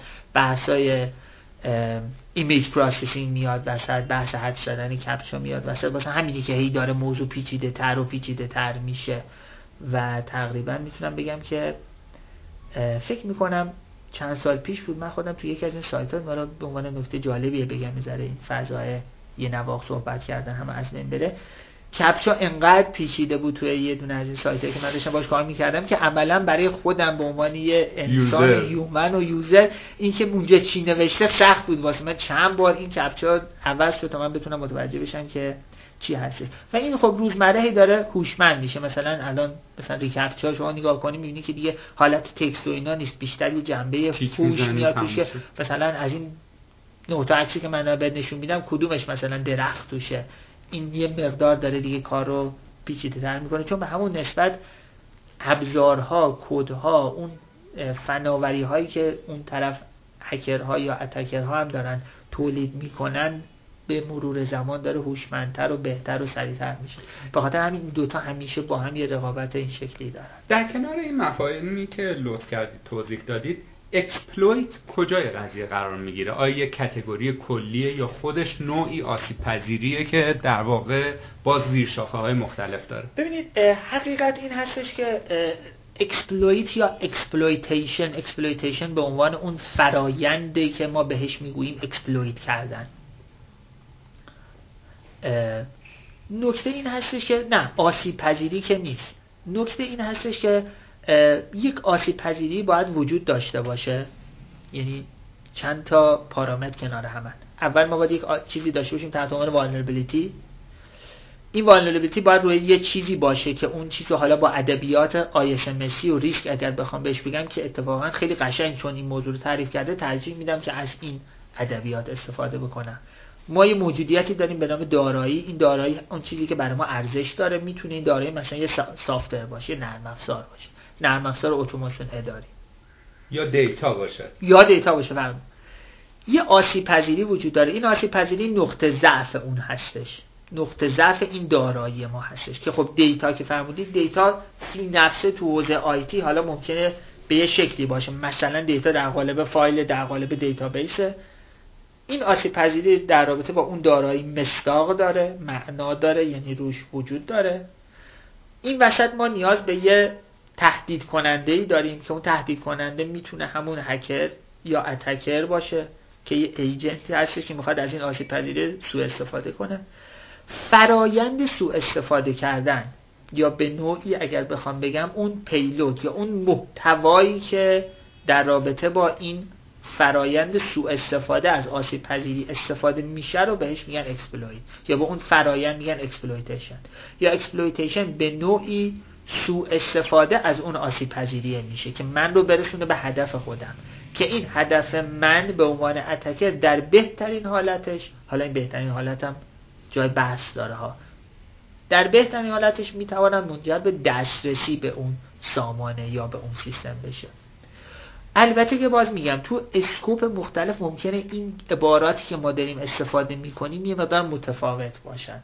اگر بخوام خیلی وارد خود مفهوم و زیر مجموعه بحث exploitation بگیم exploit در واقع همون در واقع payload ی هستش که از سمت attacker میره برای در واقع قربانی یا میره به سمت اون رخنه یا آسیب پذیری که وجود داره تا بتونه از اون آسیب پذیری سوء استفاده استفاده کنه.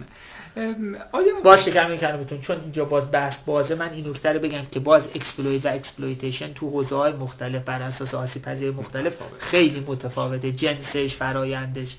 بله.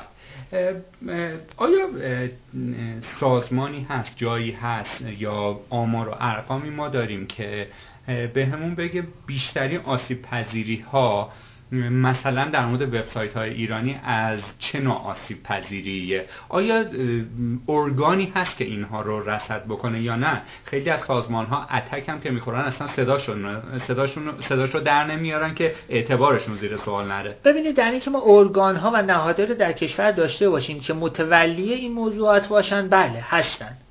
ولی در اینکه به اون شکلی که شما فرمودید دیتای کلاسیفاید مشخصی داشته باشیم که آمار و ارقام اینگونه بدن. من بر نخوردم حداقل تو این مدت که بشناسم بخوام بگم جای هستش که همچین آماری با این دقتی که شما فرمودید در سطح جهانیش هم باز چنین چیزی نیست؟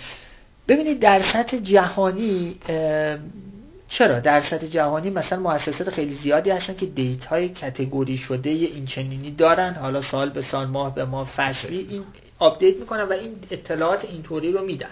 مثلا مؤسسه چه می‌دونم مثلا عنوان مثلا OWASP Foundation خودش یکی از این لیدرهای این حوزه هستش که آمار ارقام اطلاعات خیلی خوبی در این حوزه میده راجع به انواع attack ها. گارتنر برای خودش اون طرف کلی report های خیلی خوبی میده سیسکو برای خودشون و security report های حالا سالانه یا ماهانه داره. شرکت های معظم و شرکت های حتی کوچیک و متوسط بنا به فراخور حتی بعضی شرکت ها هستن که اصلا کارشون همین تحلیل و این بحث های reporting هست. چرا دارن؟ ولی در رابطه با اینکه مثلا خاص ایران وبسایت های ما چند درصد آسیب پذیر هستن به این شکل من نمی‌شناسم جایی رو که ندیدم بر نخوردم. و اگه بخوایم دیدگاه شخصی شما رو بدونیم که همجوری حسی یا بر اساس تجربتون بیشترین آسیب پذیری از چه نقاطی هست می‌تونید به ما دیتایی بدید؟ ببینید اون چیزی که مسجله این هستش که به نظر می‌رسه. من فکر می‌کنم این هستش که بیشتر آسیب پذیری ها ما برمیگرده به البته تو همه حوزه آسیب پذیری ما داریم همه آسیب پذیری دارن. یعنی کسی نمی‌تونه ادعای بکنه که من هیچ آسیب پذیری ندارم یا 100 درصد سکیور هستم. ولی آسیب پذیری های حوزه نرم افزار به شکل کلی و کلان در رتبه یک قرار دارن. این هم در دنیا اینطور هستش هم در ایران اینطور هستش. حالا باز با توجه به جنبه استفاده از اینترنت وبسایت ها پورتال ها وب اپلیکیشن ها شاید بتونیم بگیم آسیب پذیری که توی این حوزه هستن توی این حوزه وب اپلیکیشن هستن باز تعدادشون خیلی بیشتر هست بیشتر هستش. دوستی که سوال بعدی رو در واقع مطرح کردن در واقع گفتن که در کنار فازینگ مراحل کشف یک آسیب پذیری چجوریه؟ اون چک لیستی که شما نوعی داری که یک پروژه رو بهت میدن می‌خوای در واقع پنتست بکنی آسیب پذیری رو به طور کلی در بیاری. اون چک لیست شما شامل چه مواردی هست؟ به شکل کلی من بخوام سوال رو پاسخ بدم این هستش که در رابطه با کشف آسیب پذیری بلخص در رابطه با نرم افزار این هستش ما دو تا دو تا شیوه بررسی داریم. یکی بهش میگن static analysis یکی dynamic analysis static analysis همون تحلیل ایستا. اینطور هستش که یا معمولا ما کد رو داریم یا کد رو نداریم. یعنی یا closed source هستش یا open source هستش. اگر اوپن سورس بود و ما کد رو داشتیم که یکی از روندها یا فرایندهایی که می‌تواند منجر به کشف آسیب پذیری بشود تحلیل کده. حالا باز این می‌تونه با می‌تواند با ابزار باشد بدون ابزار باشه کار به اون مسائل ریزش ندارم این هم می‌تونه اتوماتد باشه هم می‌تونه کاملا منوال باشه هم می‌تونه ترکیب اتوماتد و منوال باشه برای خود این موضوع سرفصلش خودش موضوعات زیادی هستش که راجع به موضوع صحبت بشه.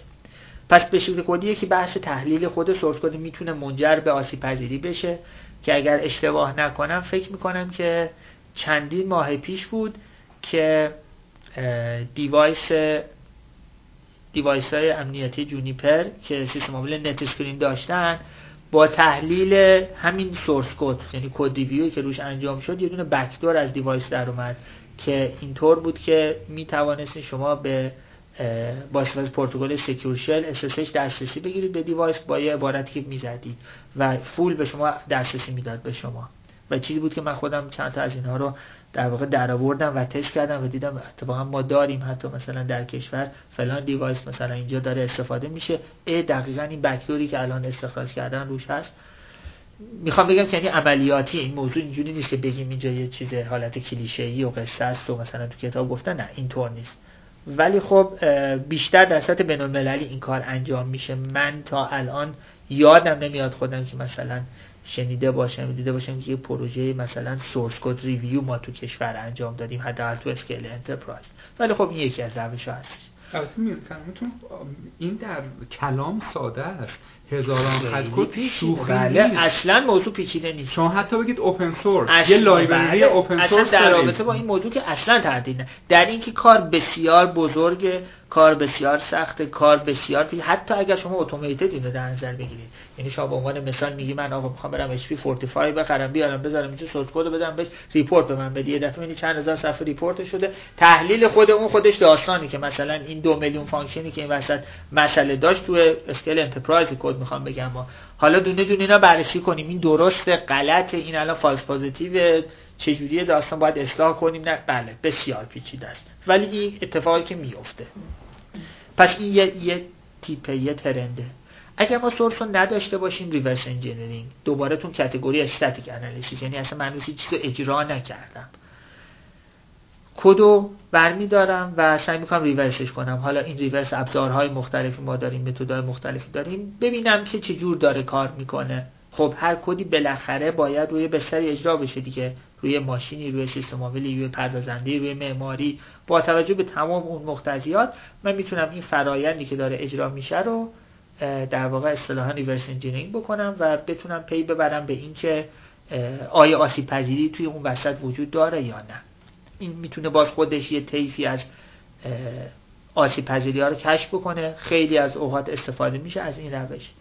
بعضی اوقات هستش که نه. مثلا به عنوان مثال یه patch ی مایکروسافت داده اصلا بهش میگن patch diffing مثلا. مایکروسافت یه patch ی داده یه دونه نشستن تا patch رو میده خب این patch مثلا رو فلان دو تا DLL عمل می‌کنه. خب من میام patch diffing انجام میدم. یعنی می‌خوام بگم که مثلا این patch داره کجای اون DLL رو میده دست می‌زنه. میرم سر اون تابع از روی این patch متوجه میشم که آسیب پذیری کجا بوده و بعد میرم برای اون exploit می‌نویسم. حداقل میگم با توجه به اینکه patch م داده. ولی خیلی سیستم ها هستن که الان این patch توشون اعمال نشده. update نشده. یعنی ما اصلا اصلی ترین موضوعی که توی بحث امنیت و امن سازی داریم اصلا همین فرایند update ه. یعنی که بگم فقط یه کار رو انجام بدن همه چیه؟ من میگم بحث update ه.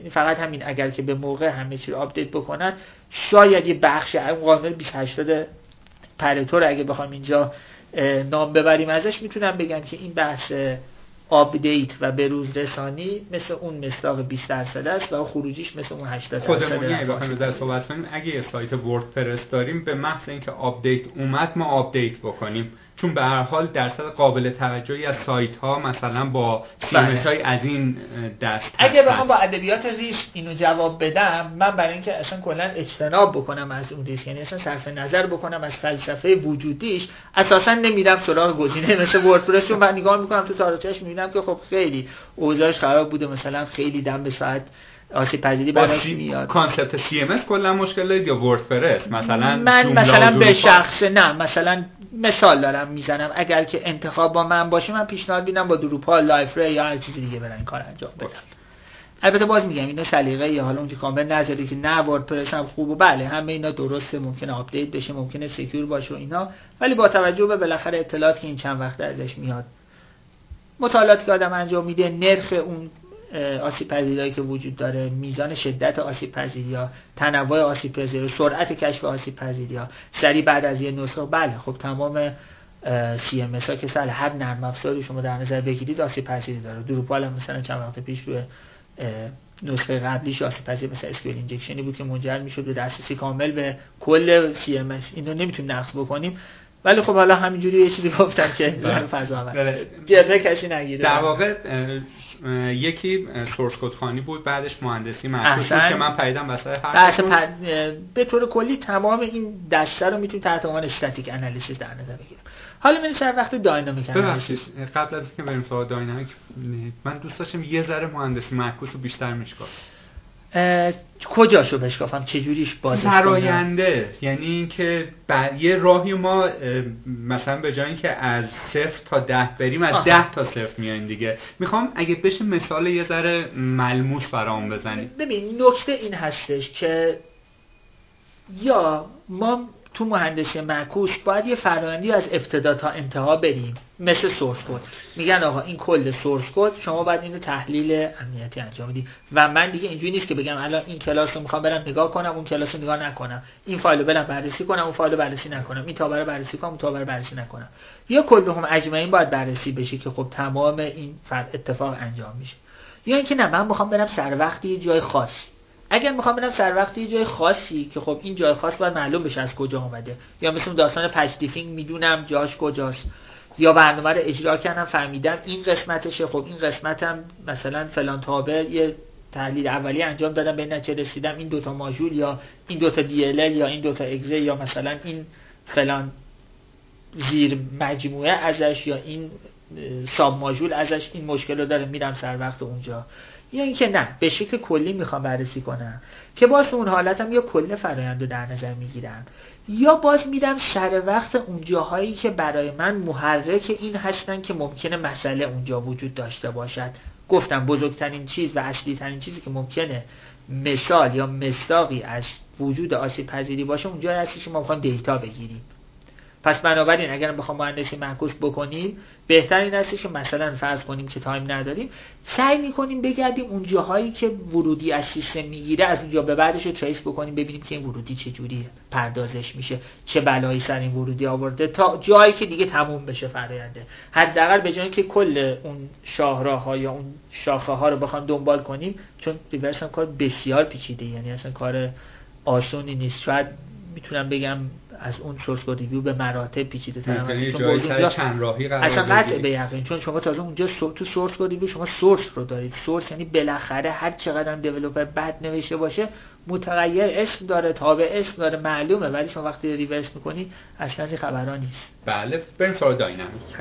تو قسمت dynamic خب برنامه رو ما می‌خوایم اجرا کنیم. پس اینجا تقریبا میشه گفت اساسی ترین اتفاقی که میفته اما بحث فازینگه یعنی ما اینجا سعی می‌کنیم ورودی های مختلف و رندوم به نرم افزار خودمون بدیم تا تو زمان اجرا تا ببینیم چه واکنشی نشون میده که به کل این فرایند میگن در واقع فازینگ و خب فریم ها و ابزارهای مختلفی هستن که می‌تونه اتومیت بکنه این فرایند رو برای ما می‌تونیم میشه از اونها هم استفاده کرد.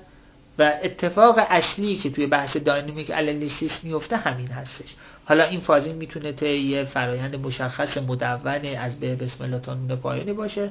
نه به شکل رندوم ما سری کارا رو انجام بدیم و تست کنیم. درست. یا می‌تونه نه بعضی اوقات هم شانسی باشه. یعنی بعضی اوقات ممکنه که آسیب پذیری لزوما اینطور نیست که یه کار مشخصی انجام شده تا به یه هدف مشخص برسه برسه. مثلا به عنوان مثال شانسی یه دفعه ما یه فایل رو اشتباهی یا درست یا محتوایی داشتیم دادیم رفتیم برنامه crash کرده مثلا طرف هم بررسی کردی خب پس اینجا یه فلان چیزی بوده. یعنی خیلی اوقات ممکنه که شانسی اصلا یه آسیب پذیری کشف بشه که اون شانسیه فی الواقع می‌تواند با fuzzing اتفاق بیفته ولی خیلی کوتاه تره درست مثل موقعی که ما مثلا به عنوان مثال brute force dictionary attack می‌خوایم انجام بدیم تا که پسورد رو حدس بزنیم. با حدس زدن ممکنه با چهار تا پنج حالت مختلفی که تست می‌کنیم سریع برسیم به جواب. درسته. من توی اپیزودهای اولیه رادیو فول استک یکی دو بار از در واقع مهمان عزیزم پرسیدم آیا خسته شدید یا نه. آمدن کامنت گذاشتن. موردی چقدر فاز منفی؟ جو به این خوبی داره پیش میری اون وسط یهو به طرف میگه خسته شد خب بعد حالا من چاره ای ندارم. نه جدا دارم میگم. اصلا خسته نشدم. خیلی هم خوبه. خیلی هم دوست دارم. تو این بحث یه سوال مونده که ولی قبلش باید باز یه ذره بیشتر از اطلاعات شما استفاده بکنیم که قشنگ برامون جواب بیفته که پرسیدن در مورد امنیت اطلاعات در مورد virtualization و وی و اینا. خب قبلش ما با بدونیم این چی هستش. برای اون توضیح بدید که مجازی سازی چیه و نرم افزاری مثل ام چه کار می‌کنن. بعد برسیم به بحث امنیتشون که توی حوزه بخوایم حالا امنیت اطلاعات کار بکنیم چه ابزارهایی فرایندهایی to-do list هایی داریم و غیر ببینید یه سوالی که هم که پرسیده بودن این بود که در واقع چقدر اون مفاهیم اصلی امنیت ممکنه اینجا کاربرد داشته باشه پاسخ این سوال که مثبته. یعنی ما یه سری چیزهای کلی داریم base داریم. این base و فونداسیون و skeleton یا هر چیز دیگه که اسمشو بذاریم همه جا کاربرد داریم یعنی به نظر من خیلی فرق نمی‌کنه که ما الان داریم تو حوزه database کار می‌کنیم تو حوزه ویچوالیزیشن تو حوزه networking پروتکل می‌خوایم آنالیز کنیم یا هر چیز دیگه. این خیلی تفاوتی نمی‌کنه به نظر من. که حالا راجع به اون که اون فونداسیون چی هستش من صحبت می‌کنم چون خیلی از سوالات مرتبط با همین بود که چی باید بخونیم از کجا شروع کنیم. اصلا از کجا بخونیم؟ چطور بخونیم؟ اونو سعی می‌کنم جلوتر راجبش صحبت کنم. بهش حتما, حتما. شهیدش نکنیم ببینید نکته این هستش که بحث virtualization یه مؤلفه اصلی داره به نام hypervisor که این hypervisor وظیفش این هستش که بشینه روی در واقع سخت افزار و سخت افزار برای ما مدیریت کنه. البته خب بحث ویچوالیزیشن خودش انواع اقسام مختلف هم داره. یعنی به عنوان مثال یه موقع هستش که مثلا محصولی مثل مثلا ESX VMware میاد مستقیما روی سخت افزار میشینه و این امکان رو به شما میده که سخت افزار خودتون رو ویژگی مجازی سازی رو مستقل و صرف نظر از سیستم عامل بتونید داشته باشید. مثلا به عنوان مثال شما لینوکس بتونید نصب کنید ویندوز داشته باشید و هر سیستم عامل دیگری که مد نظر شما هستش. یعنی می‌تونید تلفیقی از نسخه ها distribution ها و version مختلف سیستم عامل داشته مثلا اوبونتو داری بله. یه Kali روش میاری بالا. آها شما بحثتون روی آها. اون category اوله. اون یه category بود که یه چیزی مثل ESX که نقش hypervisor رو داشت روی سخت افزار میشه و روی اون چند تا سیستم عامل می‌تونیم بیاریم بالا. یه موقع هستش که نه بحث ویچوالیزیشن مرتبط با یک سیستم عامل خاص هستش. به عنوان مثال مثل مثلا VMware Workstation. توی یه سیستم عامل خاص مثل مثلا ویندوز سرور 2012 نصب می شود و توی اون ویندوز سرور یعنی محیط سیستم عامل ویندوز سرور 2012 رو اون بستر رو برای ما ویژگی مجازی سازی بهش میده که در داخل اون سیستم عامل بتوانیم سیستم عامل های دیگری بیاریم بالا. که باز تو این مثال خاص مثلا VMware این امکان رو به ما میده که اگر نسخه روی مثلا ویندوزش رو نصب کنیم باز روی اون ویندوز دیگر یا لینوکس یا سولاریس یا هر چیزی دیگه boot کنیم بیاریم بالا. بعضی اوقات هستش که نه این مجازی سازی به یه نوعی مجازی سازی سیستم عامل تو یه سیستم عامل دیگه است که هم سیستم عامل guest و هم سیستم عامل خاص هر دو یه سری محدودیت هایی دارن یا باید خاص باشن. مثل مثلا هیچ بخوام خیلی مثال ازش بزنم مثل UML مثلا user mode Linux که یه حالت میشه گفتش که میشه مجازی سازی رو ازش نام برد که سیستم عامل در واقع اون host ما باید لینوکس باشه و این امکان رو داره که یک یا چند سیستم عامل دیگر که اونها هم لینوکس هستن و به غیر از لینوکس نمی‌تونن باشن هم روی این boot بشن و بیان بالا. و این مکانیزم و این معماری خیلی جالبی داره مبنی بر اینکه شما به عنوان مثال هسته سیستم عامل guest رو می‌تونی به عنوان یه, پرا... یه process user mode توی اون host load کنی بیاری بالا که این مثلا ویژگی جالبشون میشه. که مثلا در رابطه با بحث UML شما می‌تونی kernel رو debug بکنی. کاری که مثلا در حالت معمول ممکنه خیلی کار پیچیده ای باشه چون kernel اول داره boot میشه میاد بالا. ولی اونجا چون kernel خودش به عنوان یه process دیگه روی اون سیستم خاص داره boot میشه میاد بالا. شما به راحتی kernel رو می‌تونی انگار که مثلا process vi رو می‌خوای debug بکنی kernel رو debug بکنی که ویژگی های اینجوری دارن. به نوعی stand-alone کاملا همینطور هستش. و حالا اینکه بحث امنیت تو اینها با توجه می‌کنه کدوم یک از اینا هستش زیر ساختش به چه شکل هستش باید ورود کنه آدم توی این حوزه که من زیاد توی این حوزه ورود نکردم. یعنی توی این بحث virtualization ورود نکردم. ولی در با اون قسمت دوم سوال که اون fundamental مسائل امنیتی لازم هستش یا نه بله قطع به یقین لازم همه جا ما با اون سر کار داریم. بله. خب تا اینجا بحث ما در مورد امنیت کلیتش گپ زدیم. حالا ما هر چیزی دانشگاه میریم سرف استادی یه چیزی می‌خونیم در نهایت برای اینه که بتونیم از, طریق از طریقش کسب درآمد بکنیم و وارد بازار کار بشیم. همه هدف در واقع این هستش. و ما می‌خوایم ادامه بحثمون یا اصلا دیگه از اینجا بحث تا زمانی که در واقع ما در خدمتون هستیم رو به این اختصاص بدیم که من نوعی چجوری به یک متخصص امنیت اطلاعات تبدیل بشم.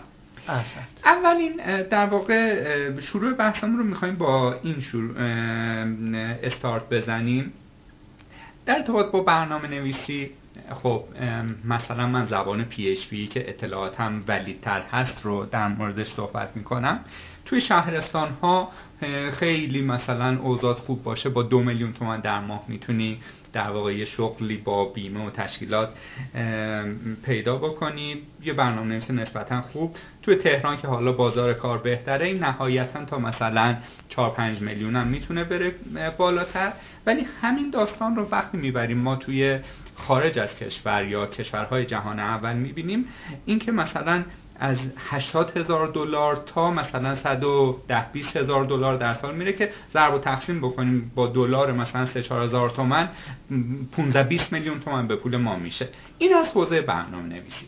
حالا ما در مورد امنیت می‌خوام خواهشان اگر با عدد و رقم صحبت کنید که آدم ها بتونن تصمیم بگیرن. چون یه نفر می‌خواد باش زندگی بچرخونه یه نفر می‌خواد باش چه می‌دونم یک استارتاپ بزنه. با عدد و رقم صحبت کنید که بازار کار امنیت اطلاعات چجوریه؟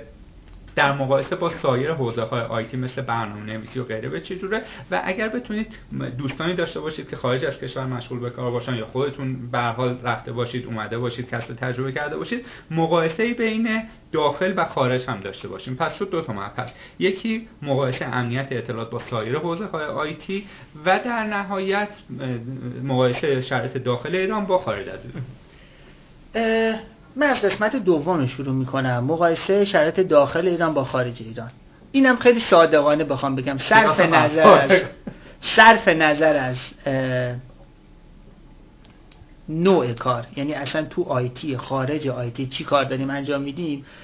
اون چیزی که من تجربه کردم تجربه شخصی خودمه. یعنی دیدم سنج کردم لمس کردم و با بسیاری از دوستانم که هر کدوم الان از گوشه کنار دنیا هر کدوم دارن از استادم گرفته که توی senior software developer گوگل هستش. استادی که من همون ماژول جاوایی که گفتم من سال 81 ایشون یه نرم افزار چت نوشته بود. به زبان جاوا تو آمریکا هم داشت میفروخت یعنی مشتری داشت. اون موقع این بحث الان بهش میگن emoji اون موقع بهش می‌گفت کن.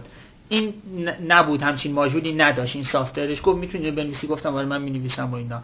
اینو براش نوشتم و یادم هم نیست پولی گرفتم یا نگرفتم و خیلی بعد با هم دوست شدیم اصلا کلا.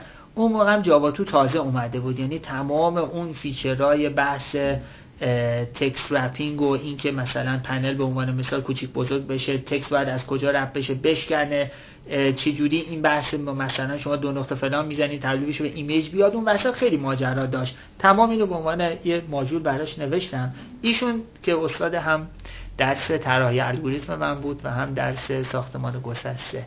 ایشون الان senior software developer گوگل هستش. از ایشون بگیرید تا دوستان صمیمی من که هر کدوم یه طرف هستن. یکی تو مثلا زمینه machine learning داره کار می‌کنه PhD داره توی شرکتی در همین حوزه یکی تو حوزه امنیت داره کار می‌کنه توی یک شرکت های موزم توی یه گوشه دیگه دنیا. تجمیع تمام اطلاعات اینها و اون چیزی که خودم لمس کردم و حالا چند تا سفر برو بیا و این صحبت رو بخوام بذارم کنار هم می‌تونم این رو بگم که کیفیت زندگی در کشورهای دیگر از کشور ما بهتر است. به شکل کلی صرف نظر از اینکه شما چیکار می‌کنی. یعنی صادقانه. اصلا بحث امنیت که سهله اصلا آیتیش هم کار ندارم. به صورت کلی به عنوان یک شهروند کیفیت زندگی در خارج از کشور اگر شما کار داشته باشی و معمولا کار داری چون اگر کار کن باشی بالاخره یه کاری پیدا می‌کنی که انجام بدی. حالا باز کیفیت و شأن و اون چیزای اون کار رو کار ندارم. علتش هم این هستش که اون مینیموم حقوق اون حد های زندگی رو به شکل خیلی مسلوبی برآورده می‌کنه. حالا دوستان هر کی انقل داره راجع به این موضوع می‌تونه بره تحقیق کنه و ببینه. مسائل و مثال های مصادیق خاصش هم کاری نداریم. جنرالی اینطوری هستش. پس این قسمت دوم سوال. حالا اینه شما تعمین ببندید تو آیتی و تعمین ببندید تو امنیت خب بازم فرقی نمی‌کنه. به انضمامی که هر چی می‌دید داخل تر تخصصی تر میشه سطح حقوق بالاتر کیفیت زندگی بهتر. پس این نمی‌دونم تونستم کامل سوال قسمت دوم آره. سوال جواب بدم نه. این اون چیزی هستش که من دیدم و تجربه کردم. پس کیفیت زندگی بالاتره. اصلا در این رابطه بحثی نیست. حالا می‌دونیم سر قسمت اول قضیه که چه کار بکنن. باز میگم اعتقاد شخصی من این هستی که اگر کسی عاشق کاری که انجام میده باشه یعنی من میگم به جان که شما بررسی بکنید که چه شغلی چه حرفه‌ای چه گرایشی درآمدزایی خیلی خوبی داره بعد بخواید برید به اون سمت ممکنه شما وسط راه به نتیجه برسید که این کارو دوست ندارید. ببینید جنبه مالی فقط یه بعد قضیه است. شما باید ارضا بشید از نظر اون کاری که دارید انجام می‌دید. از نظر روحی لذت ببرید. اون لذته بعضی اوقات اصلا قابل مقایسه با پول نیستش. این اگر شما مثلا 100 میلیارد تومان هم در بیارید حالا ممکنه بعضی الان بعد از این پادکست کامنت بزنن که نه آقا ما اصلا برامون اون 100 میلیارد تومان در بردن مثلا خیلی اهمیت داره. ولی حقیقتش اینه که اینطور نیست. ابعاد مختلفی داره که باید به همه اونا نگاه بشه. پول فقط این نیستش. حالا نکته این هستش که اگر شما بخواید با این ذهنیت که فلان چیز الان مثلا بازار کار خوبی داره میانگین مثلا از هر ده نفر هشت نفر سر کارن این قدم حقوق میرن پس ما بخوایم بریم وارد این موضوع بشیم. به شخص خیلی با این رویه موافق نیستم. این اگر مثلا روزی بخوام مثلا بچه های خودم رو هدایت بکنم به کمکشون بگم تو انتخاب میگم دنبال اون چیزی برن که دوست دارن. اون چیزی که دوست دارن باعث پیشرفتشون میشه. عشق می‌کنن باش. اون عشق باعث میشه که توش موفق بشن و موفقیت هم یعنی متخصص شدن یعنی حرف برای گفتن داشتن و شما در هر حوزه ای حالا ما که داریم راجع به امنیت خاص صحبت می‌کنیم. متخصص باشی کار برای شما هست. بالا پایین ممکنه داشته باشی یه ذره. ولی بالاخره شما میری سر کار و می‌تونی مثلا حل بکنی. حالا چه در ایران چه در خارج ایران. این پس قسمت یعنی نگاه من به موضوع نگاه این چنینی هستش که مهم اینه که اون کار رو دوست داشته باشن. یعنی یه برنامه نویسی که حرفه‌ای و عاشق کارشه به نظر من می‌تواند خیلی بیشتر پول در بیاره از یه کسی که مثلا تو حوزه امنیت داره کار می‌کنه کارش هم مثلا دوست نداره یا خیلی حرفه‌ای هم نیست. خیلی این تاکید دارم روی این موضوع دوست داشتن و حرفه‌ای بودنه. چون دوست داشتن شما رو سوق میده به سمت حرفه‌ای شدن. وقتی دوست داری یعنی صبح تا شب می‌خونی. وقتی صبح تا شب بخونی یعنی خود به خود حرفه‌ای میشی یاد می‌گیری متخصص میشی.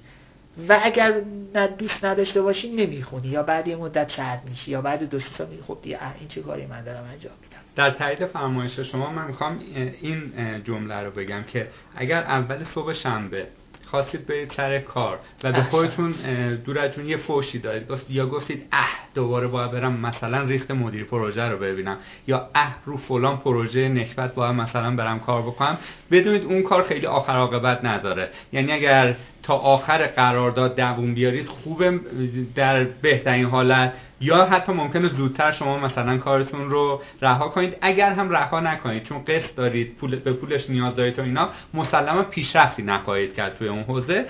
و نکته دیگه این که خیلی از بزرگانی که توی دنیا در واقع تونستن دنیا آیتی رو تکون بدن میگن اگر شما یه کاری رو دوست دارید برای پول کار نکنید. برای عشقتون کار بکنید. با عشق اون کار رو انجام بدید پول هم پشت سرش میاد. چون به قول شما شبانه روز داری کد می‌زنی مطالعه می‌کنی کار می‌کنی تو پروژه های اوپن سورس شرکت می‌کنی میری تو ایونت های مختلف اظهار نظر می‌کنی باهات مخالفت می‌کنی و همین سطحت رو در واقع به نوعی می‌کشه بالا. بسیار قشنگ فرمودید. من فقط تو اون فرمایش تکمیل فرمایش شما راجع مثال اولیه مثال از اون فراتر بزنم. اونم اینه که حالا شما فرمودید که شنبه صبح خواستی بری سر کار و چه حسی داشتی. من می‌خوام بگم که اصلا انقدر وضعیت جوری بود که نیازم نبود بری سر کار. یعنی خونه اصلی باز بشینی کسی با خوش فکر کنه ببینی که الان مثلا به عنوان مثال فقط جنبه مالیش میگم. خونه دارم ماشین دارم زندگی هست. اصلا پولم بنز کافی تو حساب هست. انقدرم سود میدی که اصلا نیاز نیست شنبه صبح برم سر کار. می‌خوام بخوابم.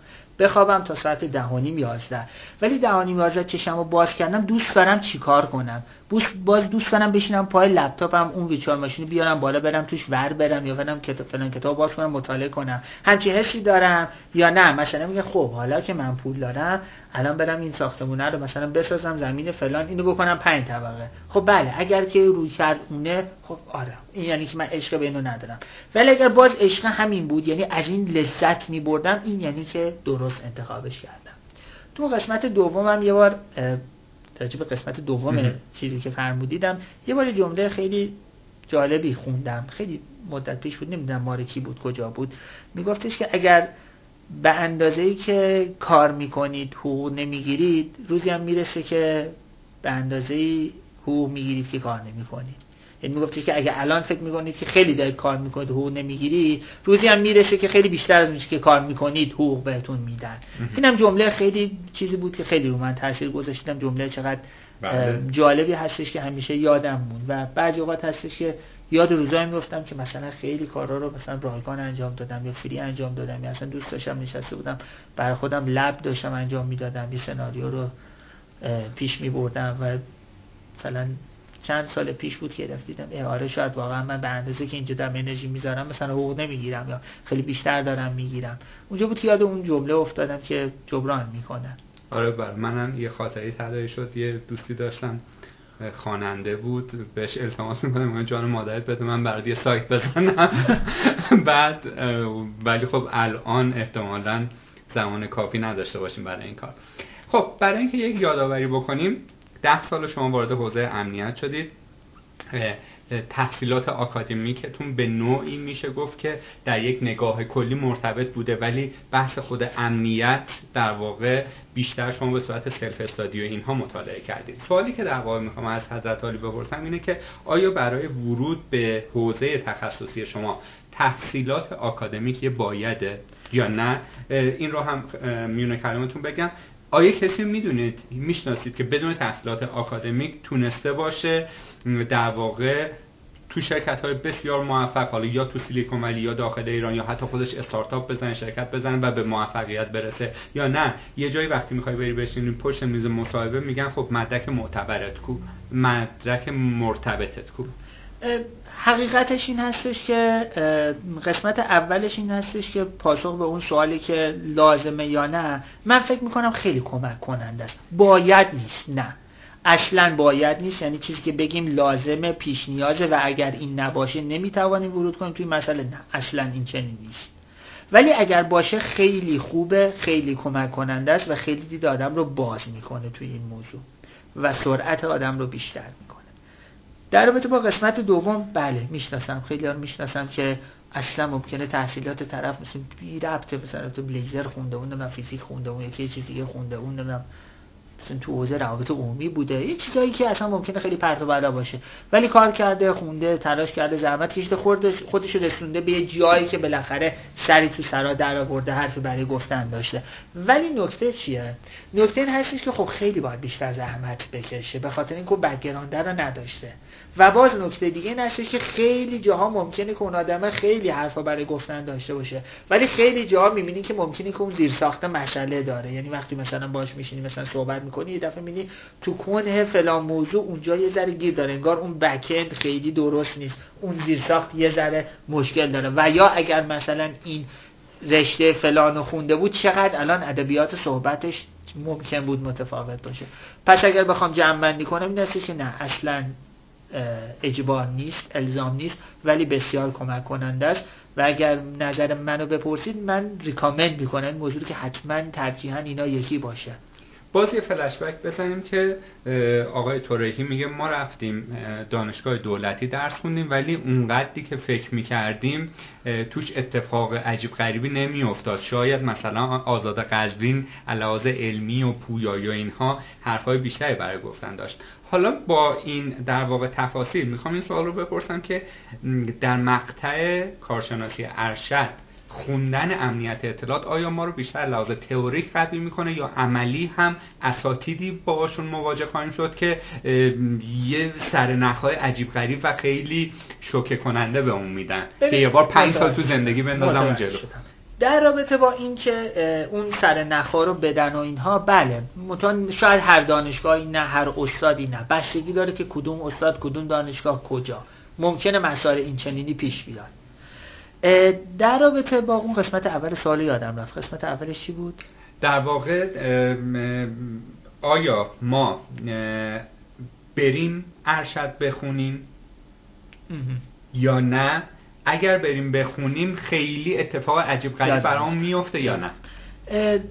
در رابطه با خوندن ارشد و حتی ادامه تحصیل و اینها به شکل کلی یعنی generally speaking بخوام بگم دانشگاه بیشتر روی فضای آکادمیک و روی فضای علمی قضیه است. ولی نکته چیه؟ نکته این هستی که این موضوع بسیار لازم هم هست. یعنی اینطور نیست که ما بگیم که خب یعنی فقط جنبه عملی برای ما مهمه. آقا لپتاپ رو باز کن الان فلان ابزار بیار بالا ببینیم چه اتفاقی داره. میفته نه این اصلا زیاد جالب توجه نیست. بدون داشتن اون پشتوانه علمی بدون که ما متوجه بشیم اون زیر لایه چه خبر هستش شاید خیلی نتونیم پیشرفت چشمی داشته باشیم. دانشگاه به ما تو اون حوزه کمک می‌کنه. ولی نکته چیه؟ نکته اینه که اون حوزه کافی نیست و باید خودمون جنبه عملی رو حتما بهش اضافه کنیم. به خاطر همین هستش که میگم اگر این دوتا با هم ادغام بشه و ترکیب بشه می‌تونه خیلی موفقیت و دستاورد داشته باشه. پس ما نمی‌تونیم از زبان شما بشنویم که بگید یا صرفا آکادمی یا صرفا self study بلکه میگید تلفیقی از این دوتا. من به نظرم بهترین نتیجه رو این حالت می‌تونه بده. یعنی کسی موفق موفق به مفهوم تمام کمال موفق که هم اون مفاهیم رو به شکل کامل و علمی مسلط باشه بهش و بدونه و هم خودمونی دست به آچار باشه یعنی دست به کیبورد باشه. نه مثل کسی که مثلا چندین سال فقط تدریس کرده اینا بعد میشینه هنوز مثلا با مجموعه آفیس هم مسئله داره. حالا چه برسه به مسائل پیشرفته امنیتی. یعنی چون دیگه طرف دست به کیبورد نبوده خودمونی بخوام بگم پای کنسول نبوده. و حالا در واقع ما بیشتر تجربیات شما رو توی self study در واقع می‌بینیم که تونسته در واقع شما رو به اینجا برسونه. اگر بخواید که دوره های حضوری دوره های آنلاین کتاب نمی‌دونم پی دی اف هر چیزی که کمک کرده که تو این زمینه دانشتون عمیق بشه رو نام ببرید. حضور ذهن دارید که مهمهاش رو بهمون بگید؟ ببینید خوب یا بد امنیت یه field حالت multidisciplinary بهش میاد اینم داخل پرانتز بگم اگر تبلیغ یک آموزشگاهی داخل ایران بشه سایت بشه هیچ اشکال نداره. هرچی کمک می‌کنه به مخاطبان حتما حتما. پرسیده بودن. یکی از دوستان پرسیده اونجا که آموزشگاه اگر میشه نام ببرید. که من دقیقا در جواب این سوال اینو میگم. اگر هم من نام ببرم آموزشگاه رو نام نمی‌برم استاد رو نام می‌برم. چون وقتی شما میری آموزشگاه آموزشگاه به شما درس میده استاد به شما درس میده. واسه همین مثلا من ممکنه که بگم که این درستش این هستش بگم آقای بهزاد مرادی مورد تایید من اگه می‌خواد برنامه‌نویسی فلان یاد بگیره از ایشون. ولی مثلا مؤسسه فلان رو من هیچ وقت نمیگم چون بستگی داره که شما ممکنه توی یه مؤسسه خوب بری زیر نظری استاد خیلی مطلوب نباشه. ممکنه توی مؤسسه غیر معروف بری ولی یه استاد خیلی خوب به درس بده. پس بیشتر اون کسی که به شما درس میده مهمه. البته باز از اون بیشتر خود شما مهم است. حالا داشتم اینو می‌گفتم که امنیت یه رشته یه field multidisciplinary ه یعنی ترکیب از چیزها رو شما باید توش داشته باشی. این هم بده هم خوبه. بعدش چیه؟ بعدش اینکه خیلی باید بخونی از حوزه های مختلفی هم باید بخونی. شبکه سیستم عامل database برنامه نویسی رمزنگاری ریاضی هر چیزی شما واردش میشی می‌بینی که باید یه سر ازش بدونی و سر ازش بزنی باهاش و تحتوشو در بیاری. قسمت خوب قضیه چه؟ قسمت خوب قضیه اینه که این مالتی دیسیپلینی بودن یه دید خیلی جامع و کاملی به شما میده. بخوام یه مثال جالب بزنم. دانشمندان زمان قدیم یادتونه. شما همه اینا که اسماشون رو میشنویم یعنی یادتونه که منظورم که اسمش رو شنیده باشین نه که تو دوران ما باشن. اینا اگه دقت کرده باشیم این طرف فیزیکدان بوده مثلا پزشکی می‌دونسته ریاضیدان بوده منجم بوده. حالا خب اون موقع شاید انقدر شاخه‌های علم deep نشده بودن که طرف می‌تونست دید کلی از همش داشته باشه. ولی نکته اینه که اگه می‌خوام مثلا اونا رو مقایسه کنیم می‌بینی که شاید خیلی از اونها رو الان ما نداریم. خیلی آدمای بزرگ داریم هر کدوم توی field ی. ولی مثلا چه می‌دونم مثلا فلان کس نبوده ایکس نبوده مثلا ایده گذر نبوده. اینجا هم همین هستش. این multidisciplinary بودن خیلی دید به ما میده. نکته چیه؟ نکته که باید خیلی بخونیم. خیلی باید بخونیم. این تنوعه باعث میشه که ما فضا برامون باز باشه. مسیر برامون یه مقدار طولانی تره و نباید خسته بشیم. اولش هم ممکنه پیچیده باشه. یعنی که تعداد کتب تعداد سرفصل تعداد دوره بسیار زیاد. نمی‌دونیم اصلا اینا رو باید سیکونشوال بخونیم پارالل باید بخونیم یکی رو بخونیم بعد بریم سر وقت یکی دیگه. ولی نکته چیه؟ نکته که من می‌خوام بگم و بسیار حائز اهمیتش اهمیت هستش این هستش که نباید کسی خسته بشه. یعنی این رو برین جلو فقط شما برین جلو. بخونید برید جلو. اصلا کار نداشته باشید. الان کجا قضیه؟ عقب افتادین دیر شد زود شد. تمام انرژیتون رو بذارین برین جلو. هرچی برین جلوتر ابعاد این پازل خود به خود شکل می‌گیره. یعنی مثل یه دونه از این بازی های پازلی میمونه که ما در اولش یه صفحه خالی داریم دونه داریم دونه دونه اینا رو داریم می‌ذاریم. خودمون هم شاید درست نفهمیم چیکار داریم می‌کنیم. ولی یه ذره که میریم جلوتر داره می‌بینی شکل عکسه داره شکل می‌گیره برای ما.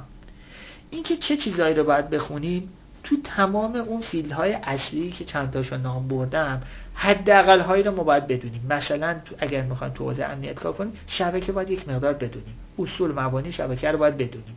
و ترجیحاً فراتر از Network Plus. یعنی مثلا پیشنهاد من این هستش که حداقل دوره CCNA رو اگر در رابطه بحث شبکه هستش نمیگم هم کلاس برن یا self-study هر جوری که هر کی لازمه بخونه بخونه. یکی با کلاس رفتن راحته یکی self-study می‌کنه. هر جوری که هر دو تا کار با هم انجام میده یکی اول میره کلاس بعد می‌خونه. روشش خیلی مهم نیست سلیقه‌ایه. ولی حتما این اتفاق بیفته. اصول و مبانی رمزنگاری خیلی مهمه. شاید تو شروع نیاز نباشه وارد اون بحث detail الگوریتم ریاضی بشید. ولی خیلی مهمه که من بدونم آقا encryption function ها چیا هستن؟ مزایای معایبشون چیه؟ block cipher چیه؟ stream cipher چیه؟ الگوریتم رمزگار نامتقارن چیه؟ مثلا public key private key چیه؟ hash function ها چی هستن؟ مزایای معایبشون چیه؟ اگه من میگم مثلا به عنوان مثال rainbow table یعنی چی؟ راهکار مقابله با rainbow table یعنی چی؟ cracking یعنی چی؟ اصلا پسورد رو crack می‌کنیم یعنی چی؟ وقتی میگیم این password، hash میشه خب بعد crack میشه یعنی چی؟ اگر میگیم hash، one way ه پس crack شدن چه معنی میده که ما داریم اینو برمیگردونیم؟ تمام اینها. حالا اگر رفتیم تو بحث crack شدن خب crack می‌خوایم بکنیم. الان رو سینگل کور سی پی یو مالتی کور سی پی یو سی پی یو با جی پی یو و حالا رو cloud هزار یک چیز دیگه.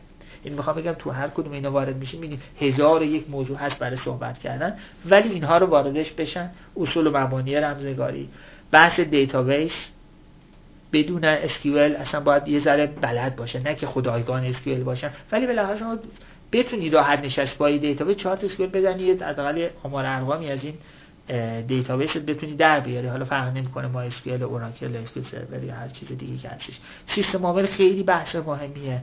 هم منطق کارکرد سیستم عامل اصلا process management چیه memory management چیه network management چیه I/O چیه و مسلط بودن به خود کاربری سیستم عامل. حالا ویندوز که همه داریم باش کار می‌کنیم هیچی ولی حتما سیستم عامل لینوکس رو توصیه توصیه می‌کنم. یعنی اصلا بدون لینوکس به نظر من بحثی نداره. یعنی این جزء باید باید هاست. لینوکس جزء بایدهاست.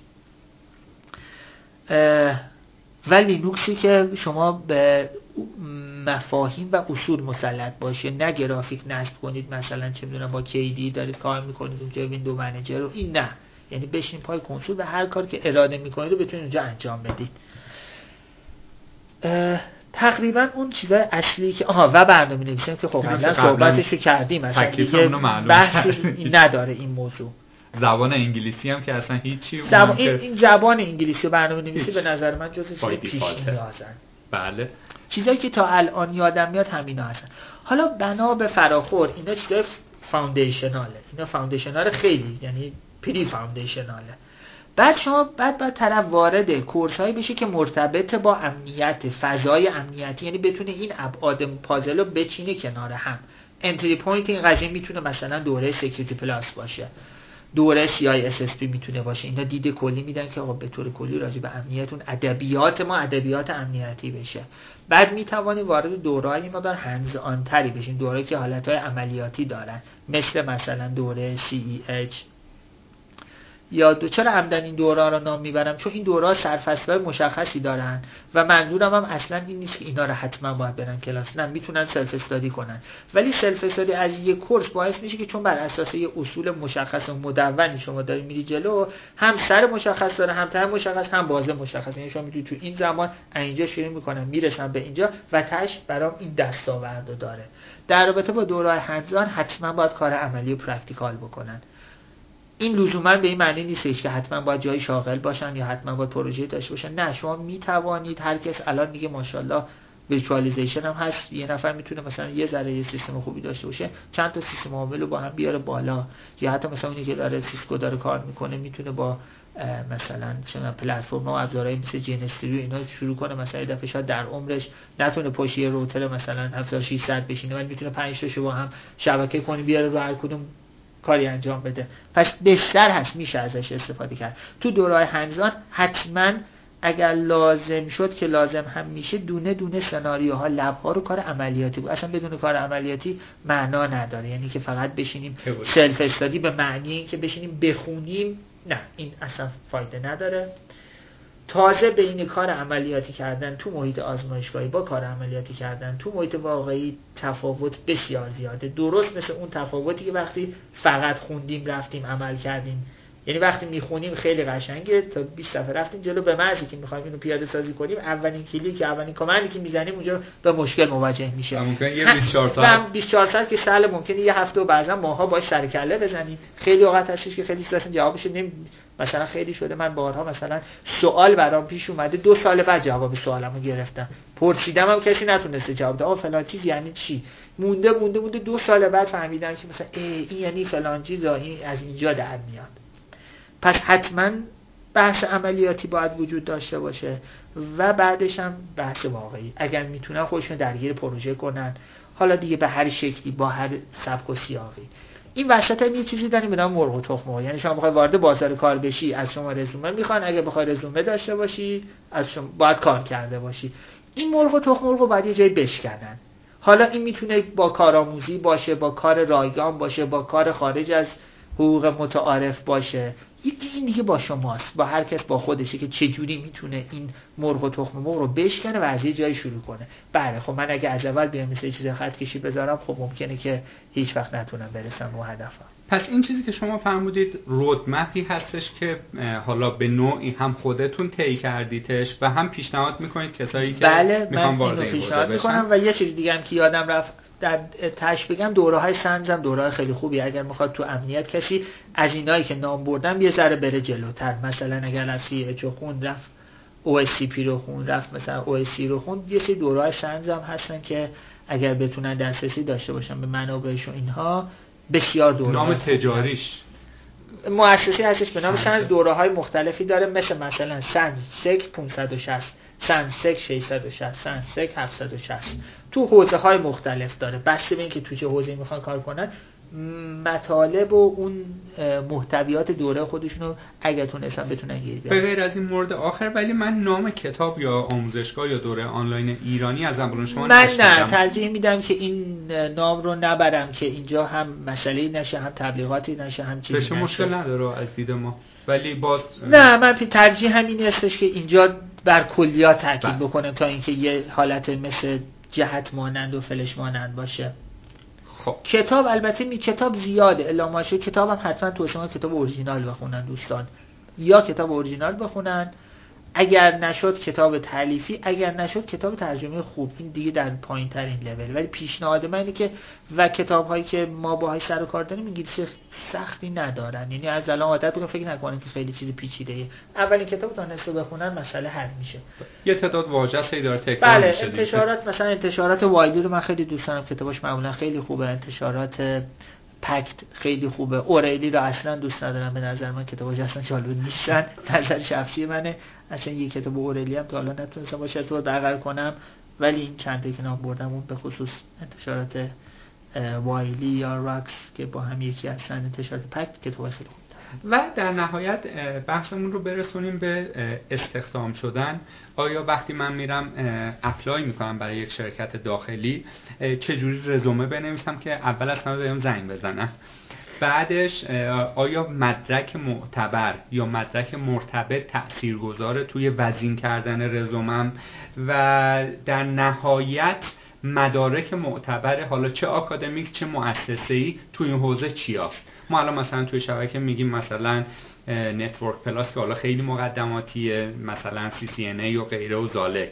یا مثلا توی برنامه نویسی هم یه سری مدارکی از این دست داریم. توی امنیت هم چنین چیزی هست که شما مدرکت انقدر معتبر باشه مثل آیلتس 8 که روی میز می‌ذاری مثل اسید سولفوریک آب کنه بره پایین و اصلا این صحبت دیگه ادامه بحث ادامه پیدا نکنه. خیلی قشنگ فرمودین بحث آب کنه و اسید سولفوریک و آیلتس 8 واقعا حقیقتش اینه همش درست بود. تو سطح بین المللی داریم.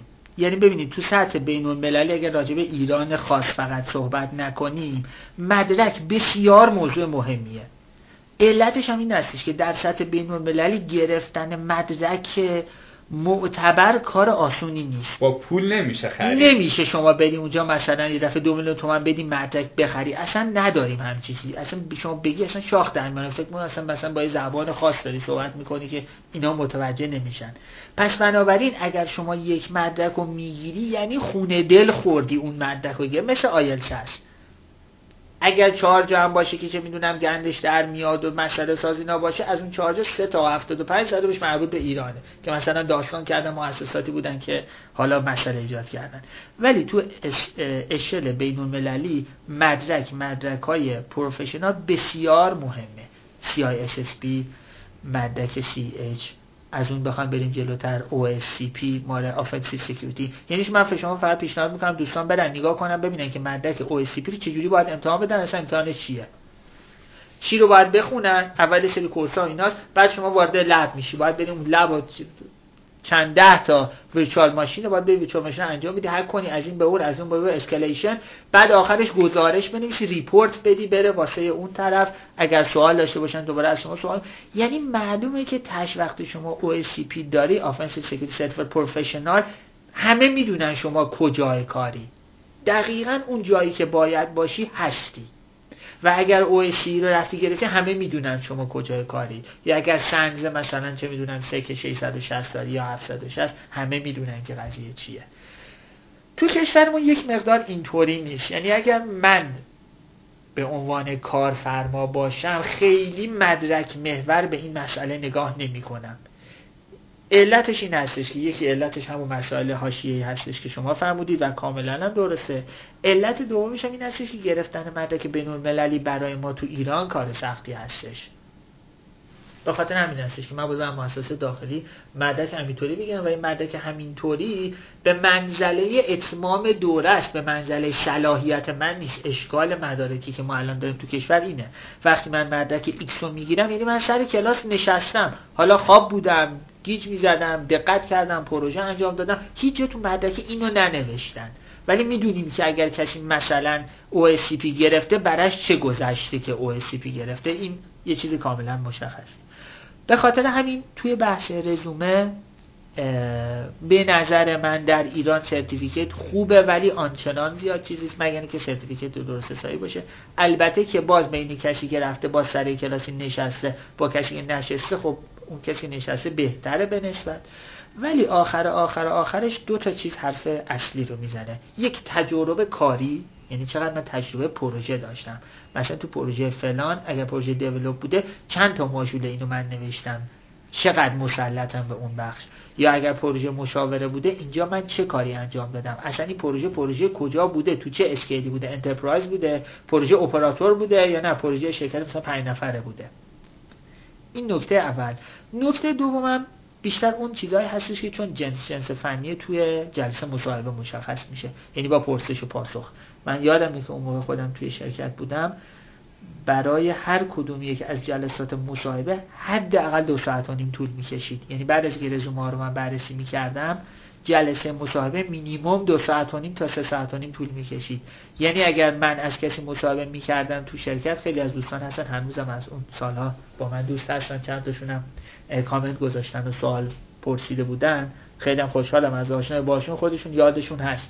سه ساعت سه ساعت و نیم جلسه مصاحبه بود و من در انتهای جلسه خسته تر, خسته تر بودم از کسی که اومده بود باش مصاحبه کنم. چون تمام جزئیات رو من میپرسیدم. از مسائل ریز فنی تا کلیات و اصلا فرمی داشتم تمام جنبه ها توش بود.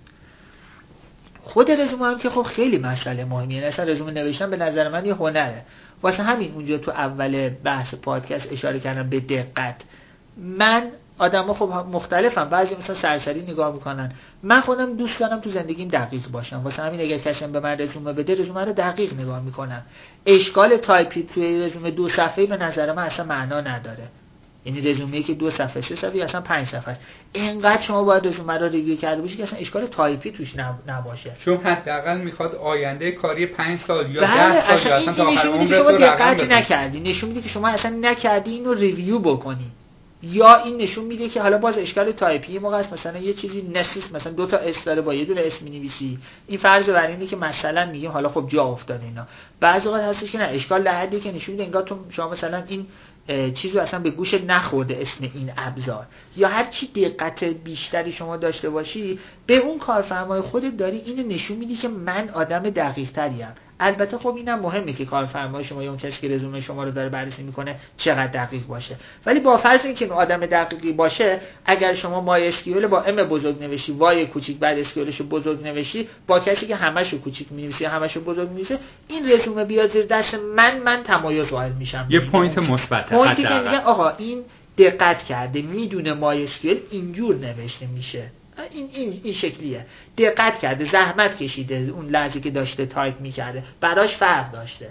حالا اینو شما تعمیم بدید تو حتی چیزای خیلی ریزتر اگر من دارم مثلا با عنوان مثال یه نامه می نویسم cover letter می نویسم یا هر چیزی جزئیات من برای من خیلی مهمه. کاما باید بچسبه به کلمه قبلی با یه فاصله از کلمه جلو فاصله داشته باشه. به غیر از این هر کار شما بکنی اشتباهه. ننویسی اشتباهه.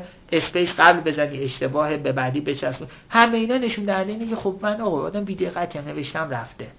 من موجود عملا دو سه تا چیز مثال زدم که شاید خیلی ریز و بی اهمیت باشه. مثلا الان مثلا شما ممکنه بچه بشنم آقا MySQL آقا بنویس بره دیگه. مثلا کاما بله اینا چیزا مهمیه. و از این مهمتر می‌دونین چیه؟ اینی که من از همین جاها شروع کنم رو این چیزای ریز توجه کردن تا بعدا بزرگ بشه. یعنی بشه عادت من. پس برای دارم برنامه می نویسم حواسم اه الان دارم برنامه میسم دیگه زور بهم نمیاد که بگن آقا برنامه تو باید کد تو جوری بنویسی که کامنت داشته باشه. دیگه خسته نمیشم که اون بالا بذار هر تابم اون بالا یه دونه اسلش استار باز کنم. دو خط بنویسم این تابم اینه پارامترش اینه ورودی اینه خروجی اینه یه چهار خط بنویسم استار اسلش ببندم. کسی دیگه اونجا بهش دور نمیاد برایش یه چیز عادیه. یعنی این اصلا احتمال تازه خوشش هم میاد. به غیر از این باشه میگه رویه رویه. پیرو فرمایش شما اون شخص متقاضی که ما رو همه رو با مثلا capital letter می نویسه احتمالا اگر برای مثلا شغل برنامه نویسی استخدام بشه خیلی اعتقادی به camel case یا Pascal case برای نامگذاری متغیران نداره. مثلا user رو توی مثلا یو مسا... دلار یو مساوی چیز تعریف می‌کنه. اون بنده خدایی که بعدا می‌خواد کد ریویو کنه احتمالا دو دستی باید بزنه توی سرش تا سر در بیا داستان چقدر دقیقا به خاطر همین من توصیه می‌کنم از همین اول این سختی ها رو به جون بخرید. بعد از این مدت میشه عادت. دیگه اصلا براتون اهمیت نداره. هم خیلی سریع این نکات رو می‌بینید هم آدم دقیق و منظم میشید. یعنی نامه نوشتین فارسی انگلیسی. و سعی کنید مهارت ها رو تو همه چیز آدم ببره بالا. من خیلی سال پیش بود فکر می‌کنم اگر اشتباه نکنم سال 82 یعنی 13 سال پیش. یه بار همینجوری داشتم با خودم فکر می‌کردم که یکی از همکاران بود توی حوزه دیگه کار که خیلی سریع تایپ می‌کرد اصلا نگاه نمی‌کرد یعنی کاملا تایپ. من با خودم فکر کردم که چقدر جالبه. رفتم بهش گفتم که میشه اینو به من یاد بدی؟ با خودم داشتم فکر می‌کنم خب تو field ما الزامی نیستش که ما تو ما تایپیست. که نیستیم. ولی با خودم گفتم من صبح تا شب دارم مثلا با لینوکس کار می‌کنم. خب من اگر این به جای کیبورد به صفحه نگاه کنم سرعتم چقدر بهتر میشه؟ اصلا این می‌تونه اصلا یه نقطه قوتیه برای من. رفتم بهش گفتم یاد دو هفته نشستم سر کله زدن با خودم. چند بار جوری بود که اصلا کامپیوتر می‌خواستم پنجره پرت کنم پایین. اینجا آدم اصلا حسابش به هم میریزه. مثلا اسم خودم می‌خواستم تایپ کنم 5 دقیقه طول می‌کشید. ولی گفتم این عذاب علیم و با این اصول باید به جون بخرم. این اتفاقی بود که اون موقع افتاد. و بعدا دیدم که چقدر دارم لذت وقتی پای کنسولم دیگه اصلا لزومی نداره به کیبورد نگاه کنم. نه گردنم خسته میشه نه چشم خسته میشه نه دست میدم کجا. همینجوری دارم می‌زنم برای خودم که یه بار مثلا یادم خیلی سال پیش یه شرکت دیگه من داشتم یه برنامه می نوشتم واسه یه موضوع دیگری تو حوزه عمران. اصلا داشتم بهشون کمک می‌کردم. این دوست ما بعدا به ما گفت مهران روز اول من اومده بودم تو با چیز کار می‌کردم من فکرم تو داری بازی می‌کنی همینجوری چیز الکی میری بعد من نه که جدی قضیه داری مثلا کد می‌زنی اینطوریه.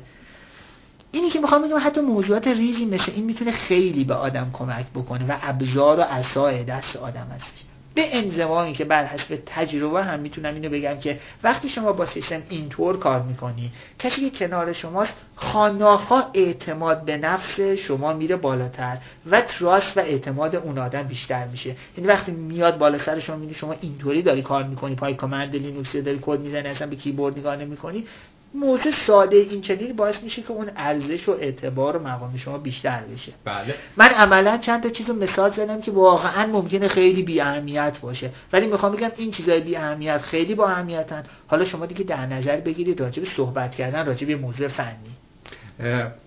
باز من اینجا یه آگهی تبلیغاتی برم در جدل بکنم. قبل از این خدمت شما برسم داشتم با کسی بحث می‌کردم که برای ما رزومه اومده برای شروع همکاری از دانشگاه شریف. دیگه دانشگاه شریف تقریبا اندشه.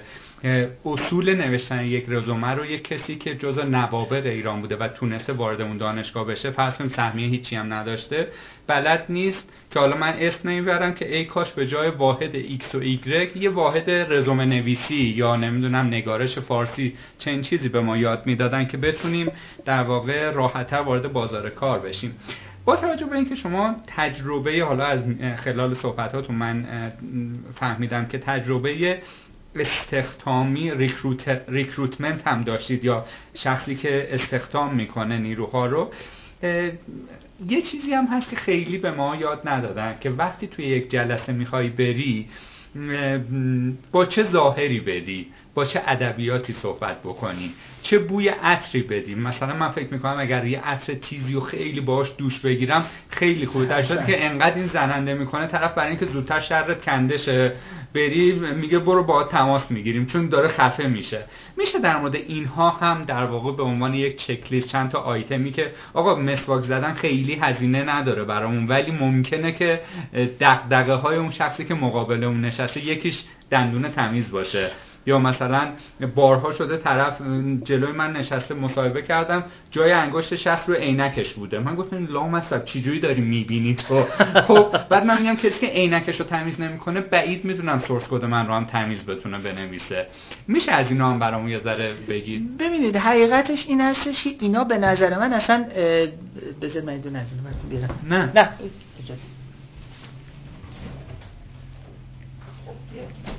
زمان کوچیکم شد ما پذیرایی بکنم شما عذرخواهی می‌کنم. بذارید برگردم به بحث.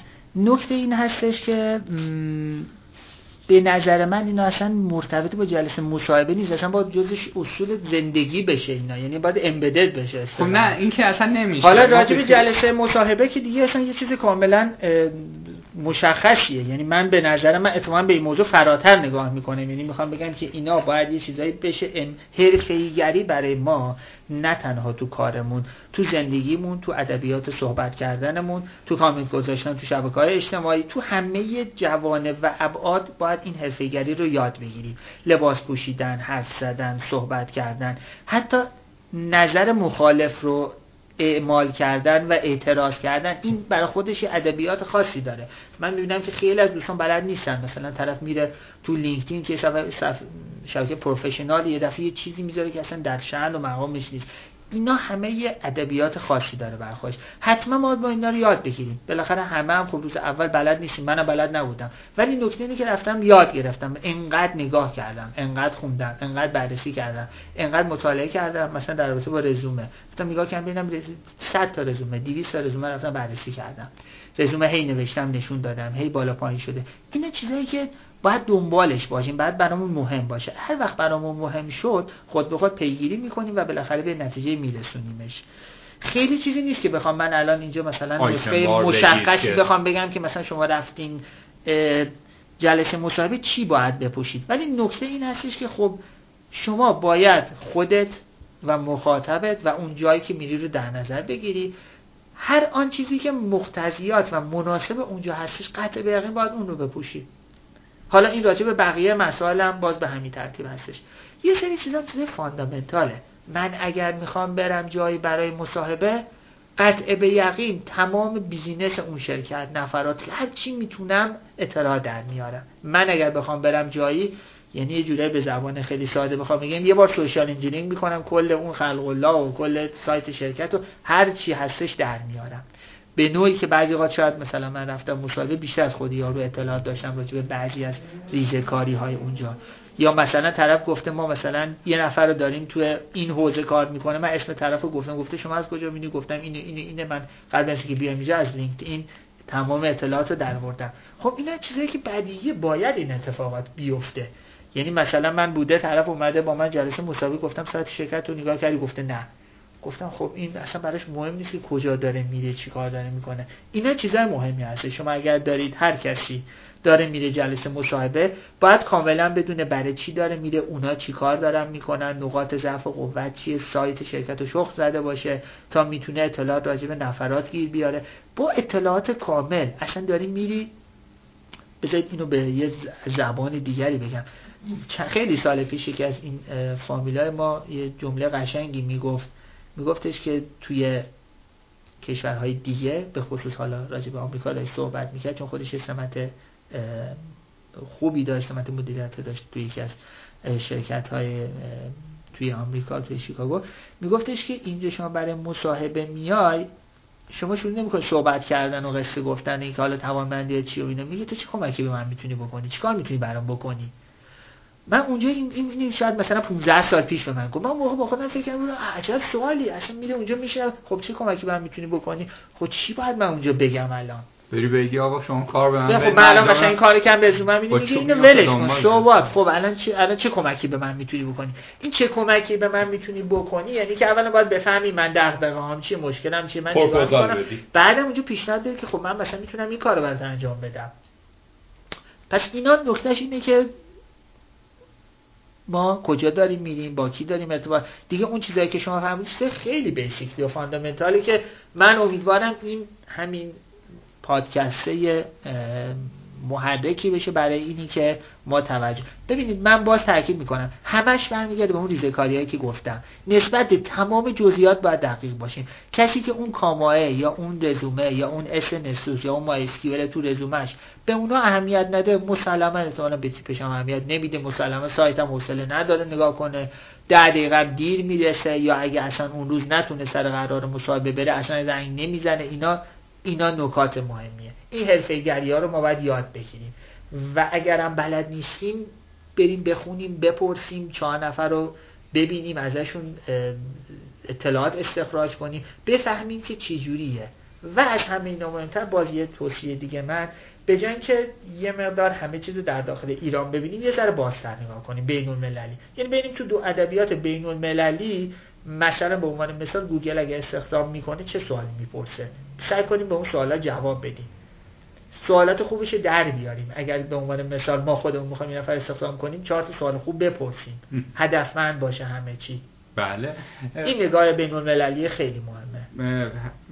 در واقع اگر که بنا به دلایلی بخوایم در یک scale بین المللی کار بکنیم. آماده ایم. در بهترین حالت برای ایران overqualified میشیم و راحت می‌تونیم وارد بشیم. می‌تونیم دایرکتوری داریم که شرکت های فعال امنیتی ایرانی رو توش پیدا بکنیم یا خیر؟ پیدا تو در رابطه با امنیت نکته که هستش این هستش که سازمان فناوری اطلاعات توی بحث گواهینامه هایی که تو حوزه مختلف به شرکت ها میده که بتونن تو زمینه های مختلف فعالیت کنن. مثلا به عنوان مثال مشاوره امسازی نمی‌دونم تولید محصول. تو سایت خود سازمان فناوری اطلاع شرکت های گواهی نامه دارن که مختلف دارن تو این حوزه تا حدودی مشخصه. من فکر کنم تنها مرجع فعلی ما تا اونجایی که من می‌شناسم همون سایت سازمان فناوری اطلاعات هستش که به نوعی گواهینامه امنیتی میدن به شرکت ها که تو حوزه های مختلف بتونن فعالیت کنن مثلا مشاوره آی مثلا پنتست مثلا به عنوان مثال بحث آموزش بحث ممیزی بله. اینا می‌تونه به عنوان یه مثلا reference اولیه مورد و اگر کسی هم باشه که علاقمند باشه برای خودش کسب و کار نوپای تو حوزه امنیت یا به قول معروف استارتاپ بزنه آیا شما اصلا توصیه می‌کنید یا نه؟ در غیر این صورت آیا باز به همون جواب ابتدای بحثمون باید برسیم که حوزه خاصی رو ما از زبان شما نخواهیم شنید بلکه میگید تو اون کاری که حرف برای گفتن تو حوزه‌ای که حرف برای گفتن داریم و بهش علاقه داری استارتاپ رو تو اون حوزه بزن یا نه؟ الان مثلا بازار ایران تشنه فلان چیزه و اگر بزنیم احتمالا بگیره. در رابطه با استارتاپ اتفاقا من میگم اونجا روی کردی باید برعکس باشه. اولا که با استارتاپ خیلی موافقم چیز خوبیه. ولی موج نشه. حالا الان مثلا استارتاپ بریم الان همه بریم استارتاپ بزنیم. پیش نیازایی داره. یه چند تا پیش نیاز داره. اصلا بریم تحقیق کنیم آقا استارتاپ چیه. علت شکست مثلا این چند هزار یا این چند میلیون استارتاپ یا حداقل این 50 تایی که خیلی مثلا پیشرو معروفن بودن تو دنیا چی خیلی مقاله است بریم اونا رو بخونیم. حداقل این هستش که قبل از اینکه چه استارت بزنیم اشتباهات بقیه رو دراریم که اونا رو تکرار نکنیم. نکته این هستش که به نظر من در رابطه با بحث استارتاپ به جای اینکه بگیم خب من الان هستم حسن و تقی و مثلا مهناز و مهنوش هم مثلا با مریم اینا هم همه دوستامون هستن با 7 نفر با همین اخلاقمون هم با هم جور در میاد. خب بریم یه جایی بگیم شروع کنیم یه استارت زدن. به نظر من نباید رویش از این طرف باشه. مثل اون میزی هستش که همیشه تو اون چیزا پول می‌کردیم. از آخر اگر بیاد چون تعداد ورودی ها بیشتره ولی از اون هویجه بیان برسیم به خرگوشه معمولا به یه مسیر ختم میشه یا حداقل تعداد جایگشت کمتری رو داریم. باید ببینیم نیاز چیه چه چیزی رو می‌خوایم حل کنیم. بعد ببینیم ما این توانمندی رو داریم یا برای رسیدن به اون باید چیکار کنیم. یعنی باید از آخر بیان به نظر من تو بحث استارتاپ بریم جلو. متاسفانه خب بعضی اوقات اینطوری نیست. یعنی ما مثلا چند نفر دوره همی خب استارتاپ بزنیم. یعنی بخوام بریم یه کاری انجام بدیم یا کار دوست داریم انجام بدیم. خب این ممکنه موفق نشه. ممکنه بس موفق بشه ولی معمولا ممکنه با شکست مواجه بشه تازه تو حالت بهینش که از اون طرف شروع بشه باید خیلی چیزا میت بشن تا که بتونه موفق باشه. این نکته اول. راجع به اینکه تو حوزه امنیت چه چیزایی می‌تونه استارتاپ باشه؟ خب اینو چیزی که جدید باشه چیزی که نیاز باشه چیزی که اشباع نشده باشه بازار ازش. یا اگرم اشباع شده باشه مزیت رقابتی باید نست توش داشته باشیم. چیز خاصی رو نمی‌تونم الان نام ببرم. به زمانی که اگر بخوام چیزم نام ببرم احتمالاً ایده خودم که خب نباید اینجا مطرح کنم. ولی حالا می‌تونم چند تاشو بگم که خیلی مثلا من علاقه شخصیم هستش تو این حوزه و فکر می‌کنم در سطح دنیا هم توی این موضوع جدیدن شروع کردن به کار و خیلی به قول معروف اشباع نشده. من مثلا خودم اگر که می‌خواستم استارت بزنم تو این حوزه خیلی دوست داشتم که بحث ماشین لرنینگ و هوش مصنوعی رو ترکیب بکنم با بحث امنیت اطلاعات. شرکت خیلی مثلا محدودی هستن حتی تو دنیا که دارن توی حوزه کار می‌کنن. مثلا اگه بخوام چند تاش نام ببرم مثلا Cyphort که Juniper چند وقت پیش خریده Cylance Darktrace. مثل شرکت اینطوری هستن که بحث machine learning بحث deep learning بحث artificial intelligence به شکل general اومدن ترکیب کردن با بحث های امنیتی. من خودم تو این حوزه هم علاقه مند این ترکیبه هستم و احساس می‌کنم این بازار دنیا داره میره به این سمت. علتش هم این هستش که بحث data analysis و big data و بحث machine learning و هوش مصنوعی واقعا داره فراگیر میشه. ما معمولا نسبت به دنیا یه چند سال عقب‌تریم یعنی چیزی که اونور اشباع بشه اینور تازه استارتش می‌خوره. این چیزی هستش که اونور تازه داره استارت می‌خوره به نظر من. پس بنابراین اگه من قرار بود هر کاری بکنم خیلی دوست داشتم شاید توی یکی از این موضوع این چنینی کار می‌کردم. با توجه به اینکه در واقع Internet of Things یا اینترنت اشیا هم خیلی در واقع داره رواج پیدا می‌کنه و تا سالهای آینده همه چیز ما به هم به نوعی connected میشه و دغدغه خیلی ها اینه که این device ها امنیتشون پایینه. شاید این هم یکی از باشه که حوزه بله، داغی بله، باشه و بله. توش خوب تعداد ایده خیلی زیاده. بله. تعداد ایده حقیقتش اینه که چون اصلا ایده قشنگیش اینه که محدودیت نداره. بله.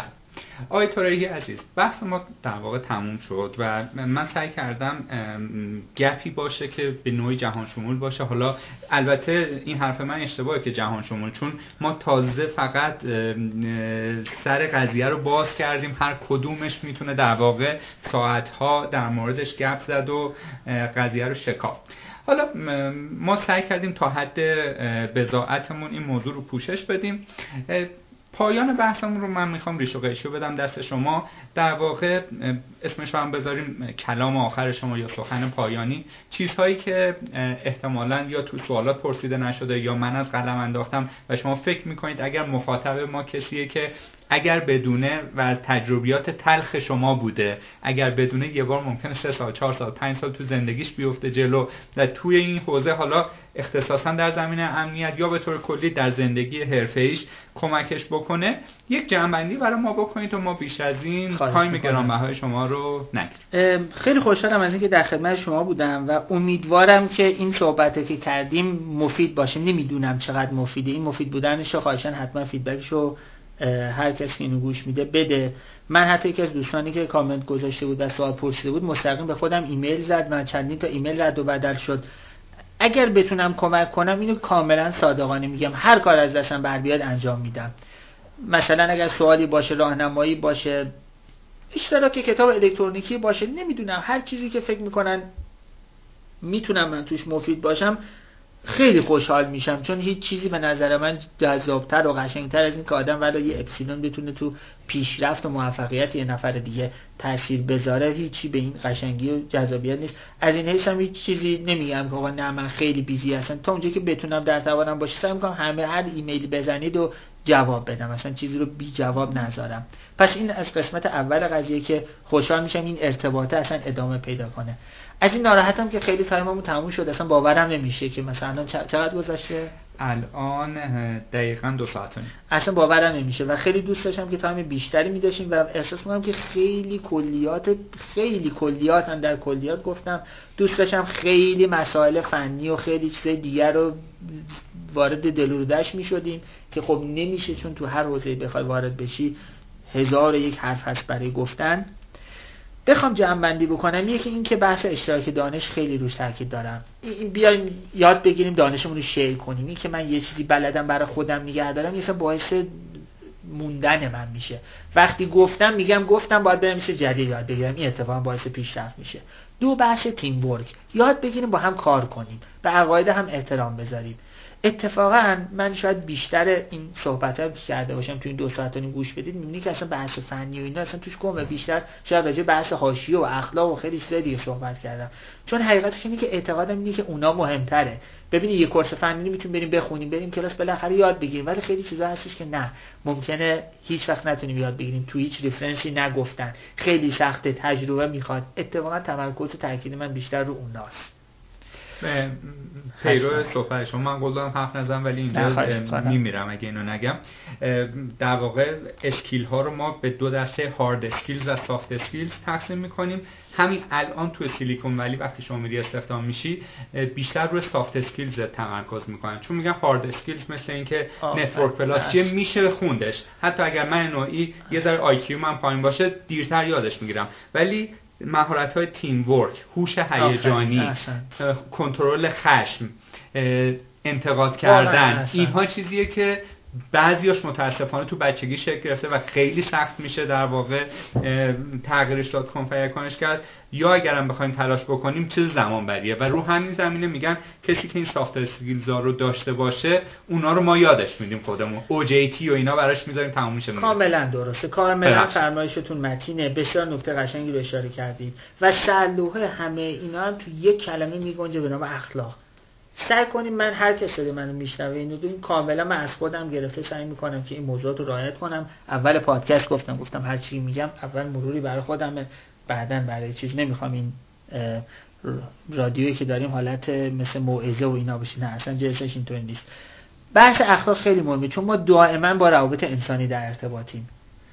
در ادامه اون صحبتی که داشتم می‌کردم بحث تیم ورک حتما اصلا بدون تیم ورک ما به جایی نمی‌رسیم. خدایگان یه قضیه هم باشیم نتیجه نمیده.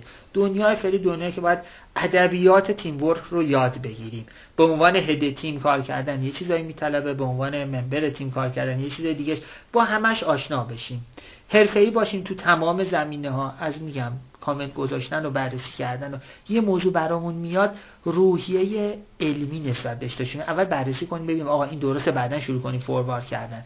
اگر اسم می‌خوایم نقد کنیم نقد علمی کنیم. من اینطوری حس نمی کنم اینطوری فکر نمی کنم اصلا این ادبیات یه مهندس نیست. اگر اونجا چیزی هم می‌خوام بنویسیم باید بگیم مثلا ارجاع به یه نفر. مثلا آقا فلان کس گفته که اینطوری نیست یا تو reference فلان اینطوری هستش. یا ما تست کردیم مثلا صد بار من زدم فلان چیز اینطوری شد.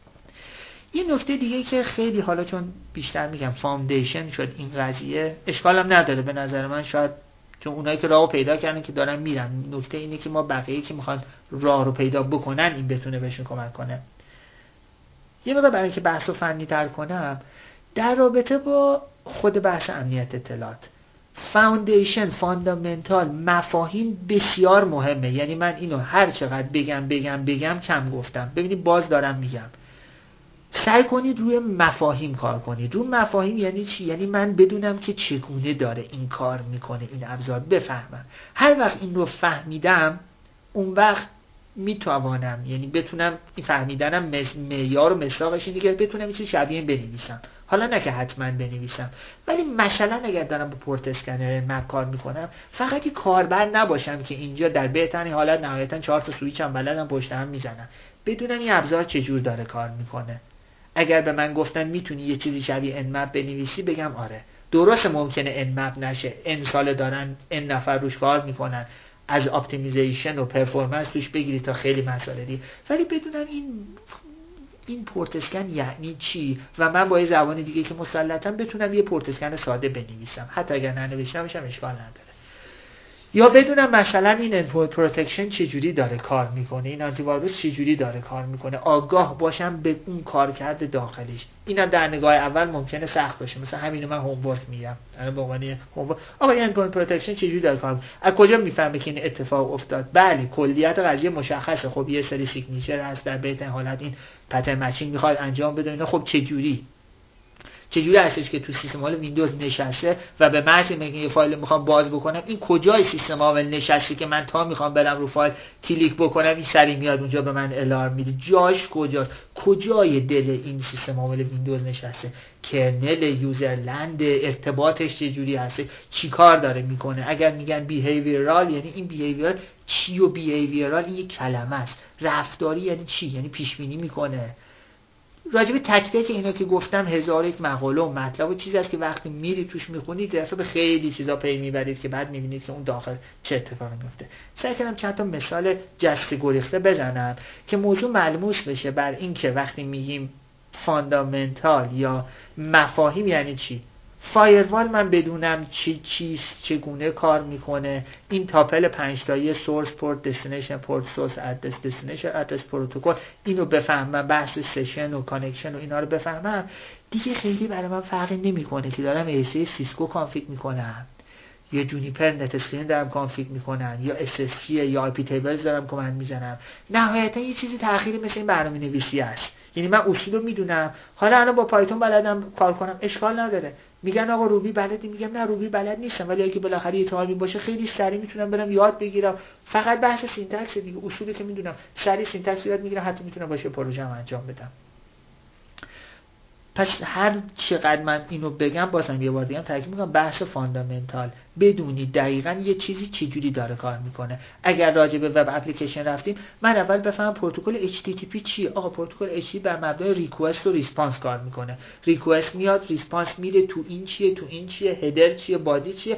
اینو من وقتی فهمیدم اصلا یه دریای جلوی رو من باز میشه که اون وقت دیگه جنبه های امنیتی جنبه های اپلیکیشن جنبه های کاربردیش هزار و یک چیز امنیتی و غیر امنیتیش برای من باز میشه. اون موقع است که تازه من حرف برای گفتن دارم. اون موقع است که من می‌فهمم خب مثلا زپراکسی و وست چجوری داره کار می‌کنه. اه پس خیلی چیز خارق العاده ای هم نیست. نمی‌خوام بگم ابزار خاصی نیست ابزار خیلی خوبیه. یا مثلا برپسوی چجوری داره؟ نشسته این وسط این داره ریکوست می‌گیره ریسپانس رو می‌گیره هم به من نشون میده هم نقاط ضعفش در میاره. هم اجازه میده هر جای این داستان رو من دوست داشتم بازی کنم باهاش. اه خب پس اینطوریه. پس منم می‌تونم راحتی socket programming بنویسم. اینجا اپلیکیشن من به این وصل بشه اینم بره به اون وصل فقط کافی data رو بگیره و dump کنه. می‌تونم حتی اینو تبدیل کنم به برنامه‌ای که حالا علی‌الحساب فقط این request و response رو کنسول نشون میده. این توانایی چقدر برای من دستاورد ایجاد می‌کنه؟ اینی که می‌تونه خیلی به من کمک بکنه که اگر با این روی کرد برم جلو و رویکرد ابزار محور محض نباشم اونجا لیست تو رزومه مثلا 200 ابزار من لیست کردم که فقط بلدم باش کار کنم. نه خب این فایده نداره. حتما من باید بدونم که وقتی به عنوان مثال دارم SQL injection می‌زنم به عنوان مثال ساده یعنی چی؟ چجوری داره کار می‌کنه؟ اون پشت اگر فلان switch sqlmap و زدم دقیقا چه اتفاقی داره میفته اگر این کار نکرد کجای قضیه است؟ حتی بتونم برم کد sqlmap رو باز کنم چهار تا دست بزنم تو اون کد پایتون. یا اگر مثلا میگن بحث بافر اوورفلو بدونم یعنی چی برم یه دونه اگزمپل اجرا بکنم برای خودم. اینا چیزا هستش که به نظر من خیلی مهمه. و اگر با این روحی و با این روی کرد رفتین جلو دستاورد خوبی حاصل میشه. یه جمله خیلی خوبی که از این استادام داشت استاد مهندسی نرم افزارم جا داره که بگم جملهشو چون خیلی کمک کننده هست. یه جمله دیگه مال یکی از استادان بود اونم جمله خیلی خوبیه. اونم میگم چون اینا تو واقعا زندگی و زندگی کاری و حرفه‌ای اثبات شد برای من پروف شد چندی بارم پروف شد. یکی این بود که عجله نکنید که سریع بسازید برید بالا. اون فونداسیون خیلی مهمه. فونداسیون که درست باشه بعدا هر چند طبقه بخواید می‌تونید روش بسازید. ولی عجله کنید زود بخواید برید بالا اون بالاخره دیر زود فرو میریزه. پس این نکته اول. نکته دوم رمز موفقیت یه بار یادمه که یه برنامه نوشته بودم خیلی طولانی و زیاد اون موقع برای دانشگاه. یه روز اومدن دیدم اصلا هیچی نیست. اصلا نمی‌دونم چی شد. نه فایل بود. خیلی عجیبه. اصلا با تمام بحث بکاپ. نه اصلا برنامه انگار محو شده دیگه تلس شده. این استادم بهم گفتش که رمز موفقیت اینه که وقتی سوخت همه چی نابود شد خراب شد داغون شد. ویران شد. سوخت. سوخت دوبار گفتم. دوباره از اول شروع کنی. نشستم دوباره از اول شروع کردم از یه فایل خالی دوباره شروع کردم نوشتن برنامه بود که indexing و این چیزا بود. خلاصه تموم شد و اینا. اینم نکته خیلی مهمیه. پس یک عجله نکنید. نمی‌خوام بگم شل برین جلو ولی عجله نکنید تو اینکه خب الان یه دفعه باد بود و این بود نه این فونداسیون خیلی مهمه. اینو خوب بذارین جلو. پایه آماده بشه. و دو اینه که هر چقدر هر وقت هر افتاد دوباره آدم می‌تونه شروع کنه. بله. و اون بحث سومم که فکر کنم برای بار پنجم اگر بخوام بگم 100 تا پادکست دیگه باشه دوباره 100 بار دیگه میگم بحث مفاهیم. اگر کسی بیاد من ازش مصاحبه بخوام بکنم مفاهیم برام خیلی مهمه. بدون اصلا این فلان چیز چجوری کار می‌کنه این چیه؟ و تو اشل بین المللی من با خیلی از دوستام که رفتن مثلا هر کدومشون قبل از اینکه برن سر یه شغلی و یه کاری مثلا 10 تا 20 تا 30 تا مصاحبه داشتن. تو هر کدوم 5 نفر می‌برن تو مجلس مصاحبه.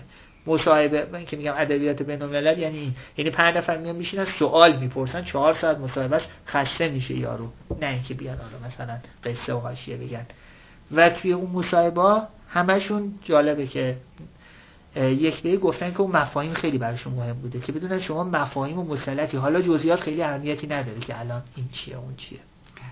ما هی یک یه بار, حداقلش من مثال از ماشین زدم یکی دو هم شما از گیری بوکس و اینا مثال زدید. بازم گپ رو با یه مثال از ماشین در تایید فرمایش شما تمام بکنم. این که برای خیلی ها پیش اومده یا شاید شما دیده باشید در دوستان آشنایان طرف میره گواهی نامه می‌گیره می‌تونه ماشین رو روشن بکنه کلاج و ترمز و اینا سر در میاره.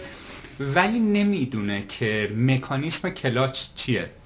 نمی‌دونه که مثلا اگر که یکی از سوزن انژکتورها گیر کرد الان چه اتفاقی داره میفته که اصطلاح میگن مثلا موتور داره دو کار می‌کنه و اینها. ولی کسانی هستن که می‌دونن اون پشت چه اتفاق میفته همون مشکلی که برای اون آدمی که به وجود میاد می‌زنه کنار خیابون وای میسه تا امداد خود رو بیا اون آدم تا خونش میره. اگر مثل من آدم تنبلی هم باشه یه هفته میره و میاد تا بلکه ماشینا خودش درست میشه خب؟ چون که می‌دونه آقا این مشکل اصلا جدی نیست. مثلا توی اتوبوس اگر رفته باشید لنت وقتی میچسبه مثلا خانم هایی که حالا همسن مادرای ما اصلا نمی‌دونن سریع میتر فکر می‌کنن آتیش گرفته بو لنت میان میرن بیرون جیغ می‌زنن. ولی اون کسی که مثلا مکانیکه می‌گیره تخت میخوابه میگه لنته هیچ خطر جانی برای من نداره. توی بحث فنی هم دقیقا همینیه که شما میفرمایید. وقتی مفاهیم رو شما می‌دونی یک جاهایی که باید نگران بشی به موقع نگران میشی و یک جاهایی که میشه ایگنورش کرد می‌کنی. چون می‌دونی آقا این بذار برای خودش حالا این حفره باز باشه چون یه لایه بالاتر جلوش رو گرفتم. سر فرصت مثلا این رو اینجوری هندلش می‌کنم. با این دید من موافق هستید یا نه؟ همینطوره. بسیار موافقم و این فلواقع همینیه که شما می‌فهمید هر چی که طرف بدون کارگردان یه راننده موقعی که کارکرد ماشینی می‌دونه خیلی بهتر می‌تونه رانندگی کنه.